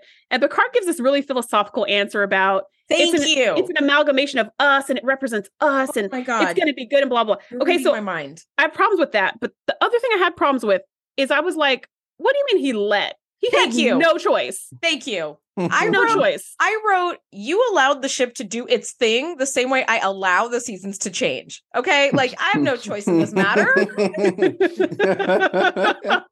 Permission granted. I have no choice in this whatsoever. you Everybody were was just about lucky that you could reroute it to that nebula. everybody was about to die. He didn't let anything anything. No. I actually wrote, let's not get too philosophical about this whole thing, Picard. Like Data is being You were held hostage. extremely gener- generous by saying, like, Mhm. you you let this happen. Um no. yeah, that's I what I was like. sunset. Like, okay. Your whole the whole ship would have been dead in two hours, Yeah. and you had no way to stop it. No way to stop it. Even if you shot a phaser at that little life form, ship would have just killed you faster. Yeah. The Like- ship would have fired a, a laser beam like Squid Games, like out of a wall panel that you didn't even know was there. It replicates it. The worst game of red light, green light ever. Oh Yeah. my Yeah. God. So so- anxiety producing. Right. right? So I was like, yeah. So Picard didn't really allow anything because he wasn't able to stop anything. And then all of his like, you know, if our actions were noble, then the sum of its parts will also be noble. And I was like, yeah, but we know from actual reality that when AI programs are trained on humanity in social media, it comes out evil and murderous. Yep. And I was like, and guess what, Enterprise? You're no different. How did you treat the Borg? How did you treat like all this, Mhm, all these mhm. conflicts that you've been in are also part of this, even though you felt it was an honorable, noble conflict. Some other type of sentience may not see it from your exact perspective. So you think so thinking you're noble doesn't make you noble like objectively. Yeah, and I think it's we're being very utopic about the whole thing, right? Where it's like Mhm. if our experiences with the Enterprise have been honorable, wouldn't it be fair to expect that some of those experiences would be the same? Picard, what are you talking about? Go to bed With your shoes on. and your visor and combat and everything on. Put a wig on and go to bed. Like, need a snack and a nap because all this I let the ship do this, that, and. Yeah. And Data's like, that that new being could have been dangerous. It could still be dangerous. Yeah, it could. But do you think that no matter what we do and buttons we push, that the Enterprise as a ship is going to fire on its own little bendy straw baby? It will not. It, no, suddenly those nodes will magically be back Mhm. and you'll Yeah. be jumping in warp 9.9 in the opposite direction. yes, While Bendy sure Straw will. gets away. Yep, it's you sure it's, will. it's like the episode uh, I blanking on the name where the the husband who's like a a godly being cre- creates the planet with Oh, his like wife, you know, and like Mhm. they're literally at his mercy because he's like, the Oh my God. survivors. The survivors. is that what it's called? That's Oh, what it's called. Yeah. It was that Kevin and episode. Rishon. Yeah. Yeah. And it's like- right. It's like you let Kevin, you don't you don't let Kevin. Yeah. Kevin's gonna do what Kevin's gonna do. If he wants to restart this planet a thousand times, Yeah. if he wants to destroy your ship with a thought, Kevin is more come on. Q than Q is. Right. I was thinking the same thing when I watched that episode. I was like, Q who? Get it? Yeah. yeah. I see what you did there. Yay. I know. Actually, there was there was a discussion, I think amongst of several of us, like off mic, maybe was it Shereese that we were like, who do you think would win in a battle, Q or um what whatever his name was? I Kevin. forgot. Kevin, thank you. Like Q or Kevin. And I think the general consensus was Kevin. Because like he Mhm. wiped out an entire race, an entire thought, yeah. species he would thought, smoke right? Q. Plus, Right. the other thing is Kevin has like morals, Yes. scruples. Like he has, you know, but he has that by choice, Yes. and Q does not have that fr- by capacity. Yeah, thank you. Q is like a an eighth grade bully. He's Yeah. the top of a food chain that seems really big at the time, but then you put in this like creature, Kevin, who is older than time itself. Mhm. Prepare to be stomped, my friend. like there's no there's no comparing. But yeah, you're absolutely right. Like nothing was let. right, Yeah. right. Yeah. Such a dumb idea. Yeah, we let yeah. Kevin off the hook. no, you Yeah, didn't. and then also, like, What what is so right? what is the moral of the story in this episode supposed to be exactly?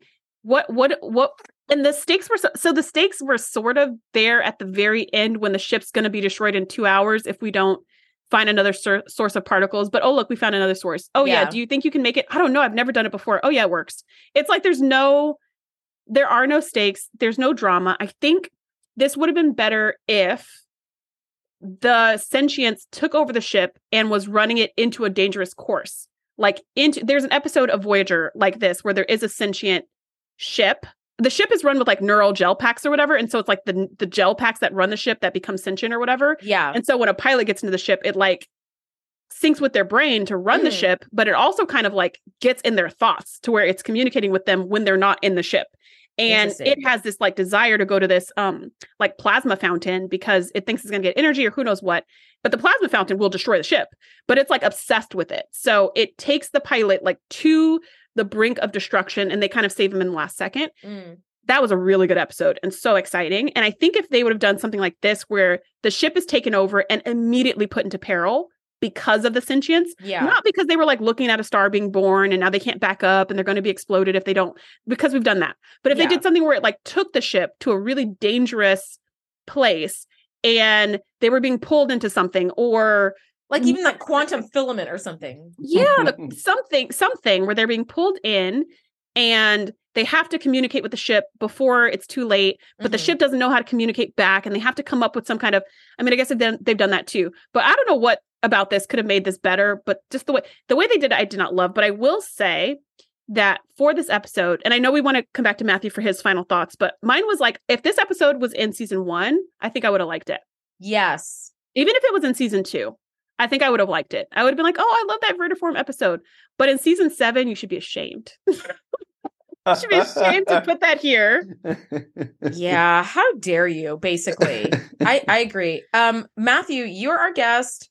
What what are your final thoughts on this on this episode? I doubt they're totally different from your initial thoughts, but hey, you could always surprise us and be like, I loved it. right. Oh, it was joyous. I mean, again, eh, like like like you said, if it was a season one or two, and you know, it was like the middle of the season, great.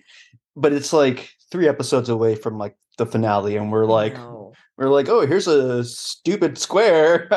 Uh, but my main Yeah. takeaway from it was like, why hasn't Starfleet designed the sensors to pick up theta flux distortion? You're like, again, Yeah. I'm not we're gonna keep coming back to this until we solve this. and the comms. Like, if there's an issue with the comms and the transporters and the sensors, Starfleet's got to get their act together. They really do. There's a there are a lot of things that I feel like are are key takeaways for the next enterprise crew, like professional development. One, all of your systems are supposed to be linked anyway. You should have the ability to override them, but it shouldn't be a su- surprise seven years after flying the ship around every corner of space that to learn that they're linked now. Um, two, this is an aside that I did not bring up, but in Keystone City, when Data is trying to open up that manhole cover and like depolarize the that little note or whatever, Deanna initially goes off to follow the like hitman on her own, and Worf stays with Data. Why? Data is so much bigger and stronger than you, Worf. He does not need you. And we already know that the safeties are off the holodeck, so Troi could get shot at any second. You just let her follow, like, not let her, but like you just let her leave alone Yeah. and follow this dangerous hitman who already murdered one person on the program. Like, Troi, I'm sure you got like this, 10 right? minutes ago. You have a murdered blue that uni- guy. you got you got a uniform on with your commander's pips on. Like, you got this. Go ahead, sir. Like, where I mean, he did. He he ended up catching up with her, and then they both kind of confronted the hitman. But I was like, Worf, again, why are you protecting Data?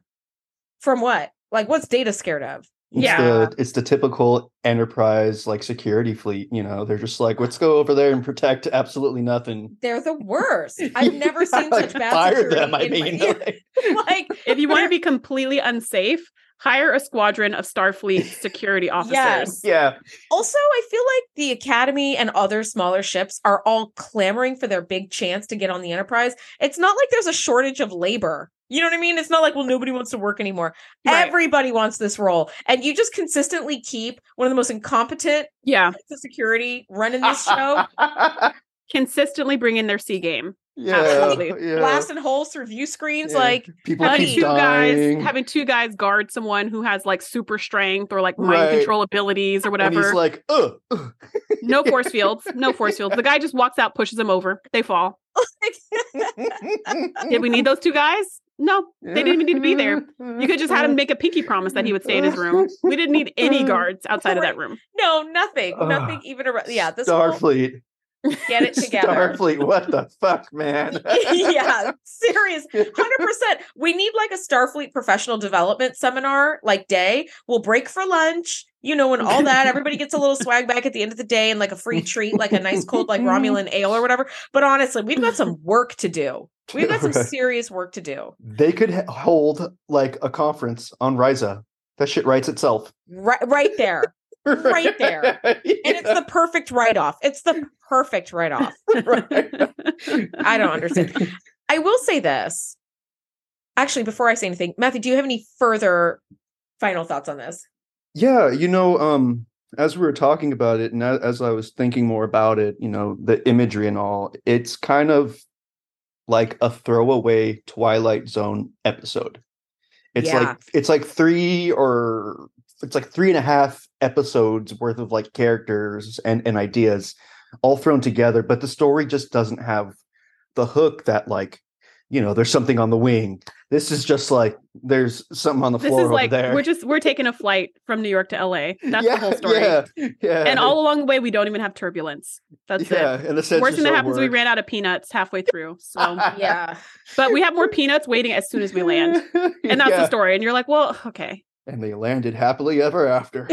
yeah. peanuts Yeah, for everyone. I mean, I totally get it. I I see I see so much of what you're saying there, Matthew. We're like, I feel like when you're writing a show, and because I've been doing lots of like deep dives on like background information for for the episodes, I consistently read that there were all these ideas that like the writers were like, this is a really awesome idea, but it's not going to quite fit in this week's episode, so it got left on the cutting room floor. So I feel like this was like that Friday back in our childhood where like mom came home from work she's exhausted she just took all the leftovers from the week and just made leftover casserole and and it's just like all the leftovers in one dish that like doesn't taste good and you're like Right, oh yeah. like it's everything that they couldn't Mhm. quite fit in the right places and all the cutting room floor clippings got stitched together into this like Less is Yeah. more. Less is more. Some less is more some of the best episodes, it's just them like talking face to face in like a single room, mo- like mostly, you know. And this this is like, and then this episode, you're like, okay, where are we going? Yeah, I think it's you're the right. episodes when we have like character development, when we have Mhm, like mhm. um you know, someone someone's processing grief because they had a loss and they don't know how to deal with people or you know, someone's you know, data's coming to terms with like what it means to be human or Mhm. Whatever, some kind of revelation that makes a person change throughout the story because that's another, you know, good mark of a story is to see that the characters transform in some way. yeah That's also something we don't have here because the character that transforms is the ship. But the ship is Mm. represented by like 12 different characters, none of which go together or matter yeah because you could shoot one and it's still fine. Yeah. So even in that it'd be it'd be more interesting if if you know, going back to that um episode the child when when Troi was impregnated by the ball of light, if they had a little kid that represented the sentience of the ship, that'd be super interesting. yes We have some little kid running around and we're like, who's this kid? Whose kid is this? And it's actually the ship. It's the ship's growing consciousness. Mhm. Be like, what the heck? Like, as be represented by a small child yes, by represented by one figure that we can focus our attention on and see the transformation of that one character from beginning to end yeah and send it off on its journey. And then we'd have this nice little catharsis at the end of like, oh, there goes little Jimmy off into the world versus being like, how did that bendy straw get through the hole? yeah, yeah. We know How did that happen? Was there a like, window somewhere? we left the episode knowing as much as we did when we like entered it. You yeah know, absolutely like, right Like, That's all a really good, that's a that is an awesome observation I didn't even think of. Yeah, you're right. Like we came away with absolutely nothing else. and we're where- three episodes away I from know. the series. There's there's there's this week, there's preemptive strike, and then that's it. The Oh. series finale ah. is a two-parter. So it's like we're we're at the like whatever the episode that's next to the penultimate episode is called. It's like mm-hmm. this is what you want to end on. I will say, you know, usually when characters start an episode like acting out a play, um, there's always some tie into like the theme of that Right. week's episode. Like and the at- play itself. Yeah, Right. the play ties in. itself, right? Or the character or some dialogue that they're like, "Oh, remember we brought this up like at the top of the episode." It's the Tempest, right? Um Mm. and Data is performing as Prospero and Picard is like, "What's your like story though? Like how do you dig deep?" And the whole thing that they talk about at the top of the episode is like Prospero was kind of grieving in this scene in the Tempest because this is his one final act of creativity before his life was over. And so, in a more meta sense, like this episode was like allowing the Enterprise to have like one final act of creativity before you bring the curtain down. And I was like, I love that as an idea, but the execution was so poorly done. So, I guess my final thoughts on this were like mixed in some ways, like mixed, but not super mixed. Like most of this episode was just ridiculous and so stupid, right? But I think other parts, they really tried to have some like nice little philosophical touches about it, about like things being near the end or like a final burst of creativity before life is over or before like a chapter closes. And I'm like, I see where you guys were going and you just fell really, really short. It was just very messy. Wow, I did not see that at all. And I actually like The Tempest, but I couldn't totally remember remember how it went. And I didn't have the patience to look that up either, especially not for this episode. Yeah. So I was just kind of like, mm. like I figured there was some connection to something, but I didn't didn't stress myself out about it. So I appreciate you doing that legwork to connect the dots because I did not connect those dots. And I don't know if if it was connected well enough in the episode for like a layperson I mean, to I be like, ah, I may, I may have just been, I mean, I may have been reaching. I totally no, no, I think you weren't like... because at the end he talks about the scene that he picked from The Tempest, mm-hmm. and Picard's like, oh, it's the scene where they're learning about humanity or whatever he said, and he yeah. was like, oh, it's so it's so fitting because of blah blah blah. So Picard wrapped it up at the end by saying the play directly connects with whatever this episode was supposed to be about. whatever the hell happened. right, right. So I appreciate you laying out like those connections and and you know, it's so funny when the episode started and I heard Data saying all this like Shakespearean stuff, I immediately tuned out hmm. because mm. Shakespeare is so challenging for me to listen to. And I'm a big audiobook yeah. person, but I have to actually be visibly, visually looking at the mm. words that are being mm-hmm. said so I can break them down and then translate them. Yes. Otherwise, I don't know what's going on. And it's funny I'm with you few weeks ago, a friend of mine invited me and some some other friends to see a, a Shakespeare play, and I assumed it was like modernized, but it was not. Oh, and so they did the whole painful. thing in Shakespeare in English, and uh, my eyes were glazed over that whole time because I mean, from context clues, I could tell that these two people like each other, and then they got married in the end, so that was right. But for most of the time, I was like, "Is he a bad guy or a good guy?" Yeah. Now he seems like a bad. Oh no, but I guess he's a good guy. Yeah. What is he? What? What about her? Is she a good guy or a yeah. bad guy? Like I could not tell. And it had the nerve to be a comedy. So I was like, some they're laughing. So clearly they said something funny, but I couldn't tell you what it's it was. Like, it's like if I did like a foreign exchange program in like Hong Kong and went to a play and yes. it was all in a whole different language and everybody's yeah. laughing at the correct cues and I'm just going, uh, oh okay like it was exactly know. like that it was exactly like that really but had the rough. nerve to be in english so it was like these words i understand this order i totally don't understand at all um so yeah when it first opened i was like i hope this is very short and then at the end when he invited picard back i was like i hope we don't have to see that uh, like, yeah. i'm already confused with everything else going on in this episode let's not add on Let's not add Shakespeare. Shakespeare. Right. Let's not do that. At, at what point has adding Shakespeare into the equation ever clarified anything further? like, well, I, I would say how Data looked in the beginning. If he had just stayed that way through the whole episode, that would have been pretty great. It would have been better with the Orient Express. Right. Just Data walking on like, huh. He wouldn't have even needed a ticket. The conductor would have been like, yep, that tracks. one of us. You fit. You're just one of us. Yeah, one exactly. of us. Right. I didn't even think about that. Exactly. He would right. have character. Touch whatever you want to touch, buddy. Yeah, open all the panels. Depolarize all of the things. All of the depolarize, repolarize. Do Here, have this unpolarize. This yeah. is a luxury trip of your life, young. Yeah, yeah. I will say this: when the episode first opened and its Data had that mm-hmm. wig and everything, and it was so dark, the first like three seconds before I realized it was Data, I thought it was Klingon shit again because you know they always have like the big wild hair. I was like, not more Klingon shit. And now I would kill. Now you wish Klingon. it was Klingon stuff. Huh? For it to be firstborn all over again, I would have been so cool with. Where I'm like, okay, we're doing Klingon stuff and it's meaningful and impactful and like not grating to watch. But this.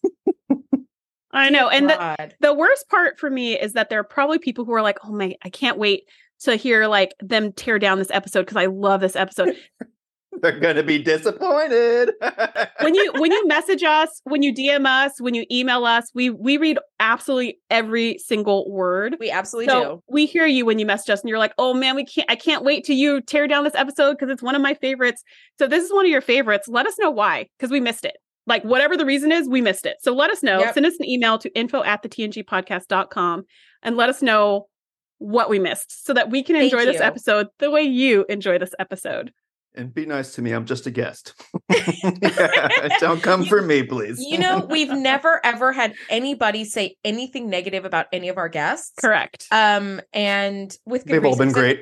Well, because they've they've all been awesome. Like every one of our guests have been awesome, and you're included in that. And also, oh, thank you I guys. think, I think if Hmm. anybody did write to say anything negative about a guest, I I am not that nice. I would roll up my sleeves and be like, "Excuse me, do you know how hard it is to talk on mic, on cue, like with pressure, and it's being recorded and it's all that? Don't sit here and complain about our guests. If you don't like it, skip the episode or or, or skip our show. Also, Right. fuck off. Like, Right, why yeah. why do you think you're gonna? Yeah, no, no. Yeah. I w- I would very staunchly defend. but we're any of our really yeah we're really lucky all of our We're listeners lucky. are fantastic and we don't have yeah we don't have negative like people just coming in to just come for people so no. you got nothing to worry about matthew I, you're I, good I think you know you guys attract an audience that well, a loves TNG, but also you guys are like brilliant, Aw, you know, Oh. and but you're also like very kind and you know wise people. So I I, I think you attract that audience that is just like you know they like reciprocate that. So like you're not going to get like a male rights activist, you know, Yeah. being like. not yet Yeah, Beverly couldn't be a commander. Like, Yeah. um, yeah, uh, she could. Like, yeah, And is. Yeah, Wow. Well, thank you for your kind words because I usually just feel like a ranting nincompoop when I'm when I'm recording. Oh So- no. so I feel wonderful. But when I get off the episode, I'm like, wow, that's like so harsh. Like in my normal life, like Andrea said earlier, where she was like, in my normal life, I'm not this sarcastic or whatever. In my normal life, I'm not super judgmental. Um, No. But on this show, I am super judgmental and it feels really good. It's like D&D. Like I get to play a different character that I'm not in my regular life because it's so it would be so destructive and toxic for relationships. I would never be that Yeah. way. But on the show, for this kind of a thing, I can be as like rude and mean and like Yeah. Whatever, I feel like- I judgmental feel as I want not- because I don't, it's not I feel like you're not personal. even though. You you don't even come across that way. Not to me though, but you know, like I always feel like I come across like this super shrill a hole, which I'm which I'm sure I come across as. But I also lean into that because you know that's it's the fun part. But I mean, honestly, you, you're right. In real life. Even if we met like whoever wrote Aquiel, we'd be like, "Wow, that's so cool! Tell us more about that." Oh, We for sure, for we sure. wouldn't We'd be like, "What you wrote an episode you of thinking?" TNG. That's so cool. Like we oh, would Yeah, yeah. absolutely do. Even I for the people care. who wrote the Neutral Zone, which that episode is hot garbage. Terrible. Yeah. But like fans wrote it. How cool is that? Like Mhm. That even if I that wrote an happen, yeah. episode of the show and the show was total trash, but I wrote that piece, I'd you be better so believe proud. I'd be telling everybody, yep. Feather Don't the worry, cap. it's the I First wrote thing the, on my and I would be telling people I wrote the worst episode of TNG. That was me. I did that. Aquiel. Beat I that. did it. Yeah. Yeah. because- well, see, because it's the best negative episode. So Yeah. it's still like a win for in sure. a way. I mean, I'd be like humiliated for like 20 years, but I'd get over it. And I'd be like, I wrote that's right. I did it. You So, trot that out at dinner anyways. parties. Matthew, if people want to hear more about you or from you, where could people find you? Plug anything you'd like to plug. right, right. You know, um, I mainly, you know, interact on Instagram. My handle is at Mattzart. Uh, that's M A T T Z A R T. It's a Mozart reference. Yes. That's awesome. right. That's art. Um, That's I cool. just I'm on there. I'm my ADHD self. I let the freak flag fly. I also have Yay. a TikTok, but I'm not on it as much because you know TikTok. You you go on like I'm gonna go on for five minutes, and it's Yeah. like take a break. you've 13 years for three later, you're still Yeah. on there. Yeah. it's like take a Mhm. break. Damn it. It's time for your retirement party and you're still watching TikToks. Yeah. so um mostly instagram but if you know anybody wanted to get a the hold of like the tiktok i mean obviously they could just ask or maybe i'll share it we'll see Right on. Awesome. Well, thank you so much for being on this week's episode. We had a really, really great time hosting you. And it's it's always fun to especially I love having guests on, especially when the episodes are really, really good or really, really bad and ridiculous. And like this is the one we got. So this is perfect. Right So thank you guys, guys thank you seriously i mean like being so close to the end of the the podcast the series i like when you guys got back to me i was like yes well, it's it's our pleasure. No, we we love have we love having people on because it adds to the conversation. It's always fun, and your insights were awesome, guys. Thank you so much for nerding out with us. Next week we are breaking down season seven, episode twenty three, preemptive strike, the penultimate TNG episode. We will see you then. Bye. Thanks for geeking out with us. Be sure to join the crew at thetngpodcast.com to be the first to know when we do our live shows or host events exclusively for our members. We'll see you next time.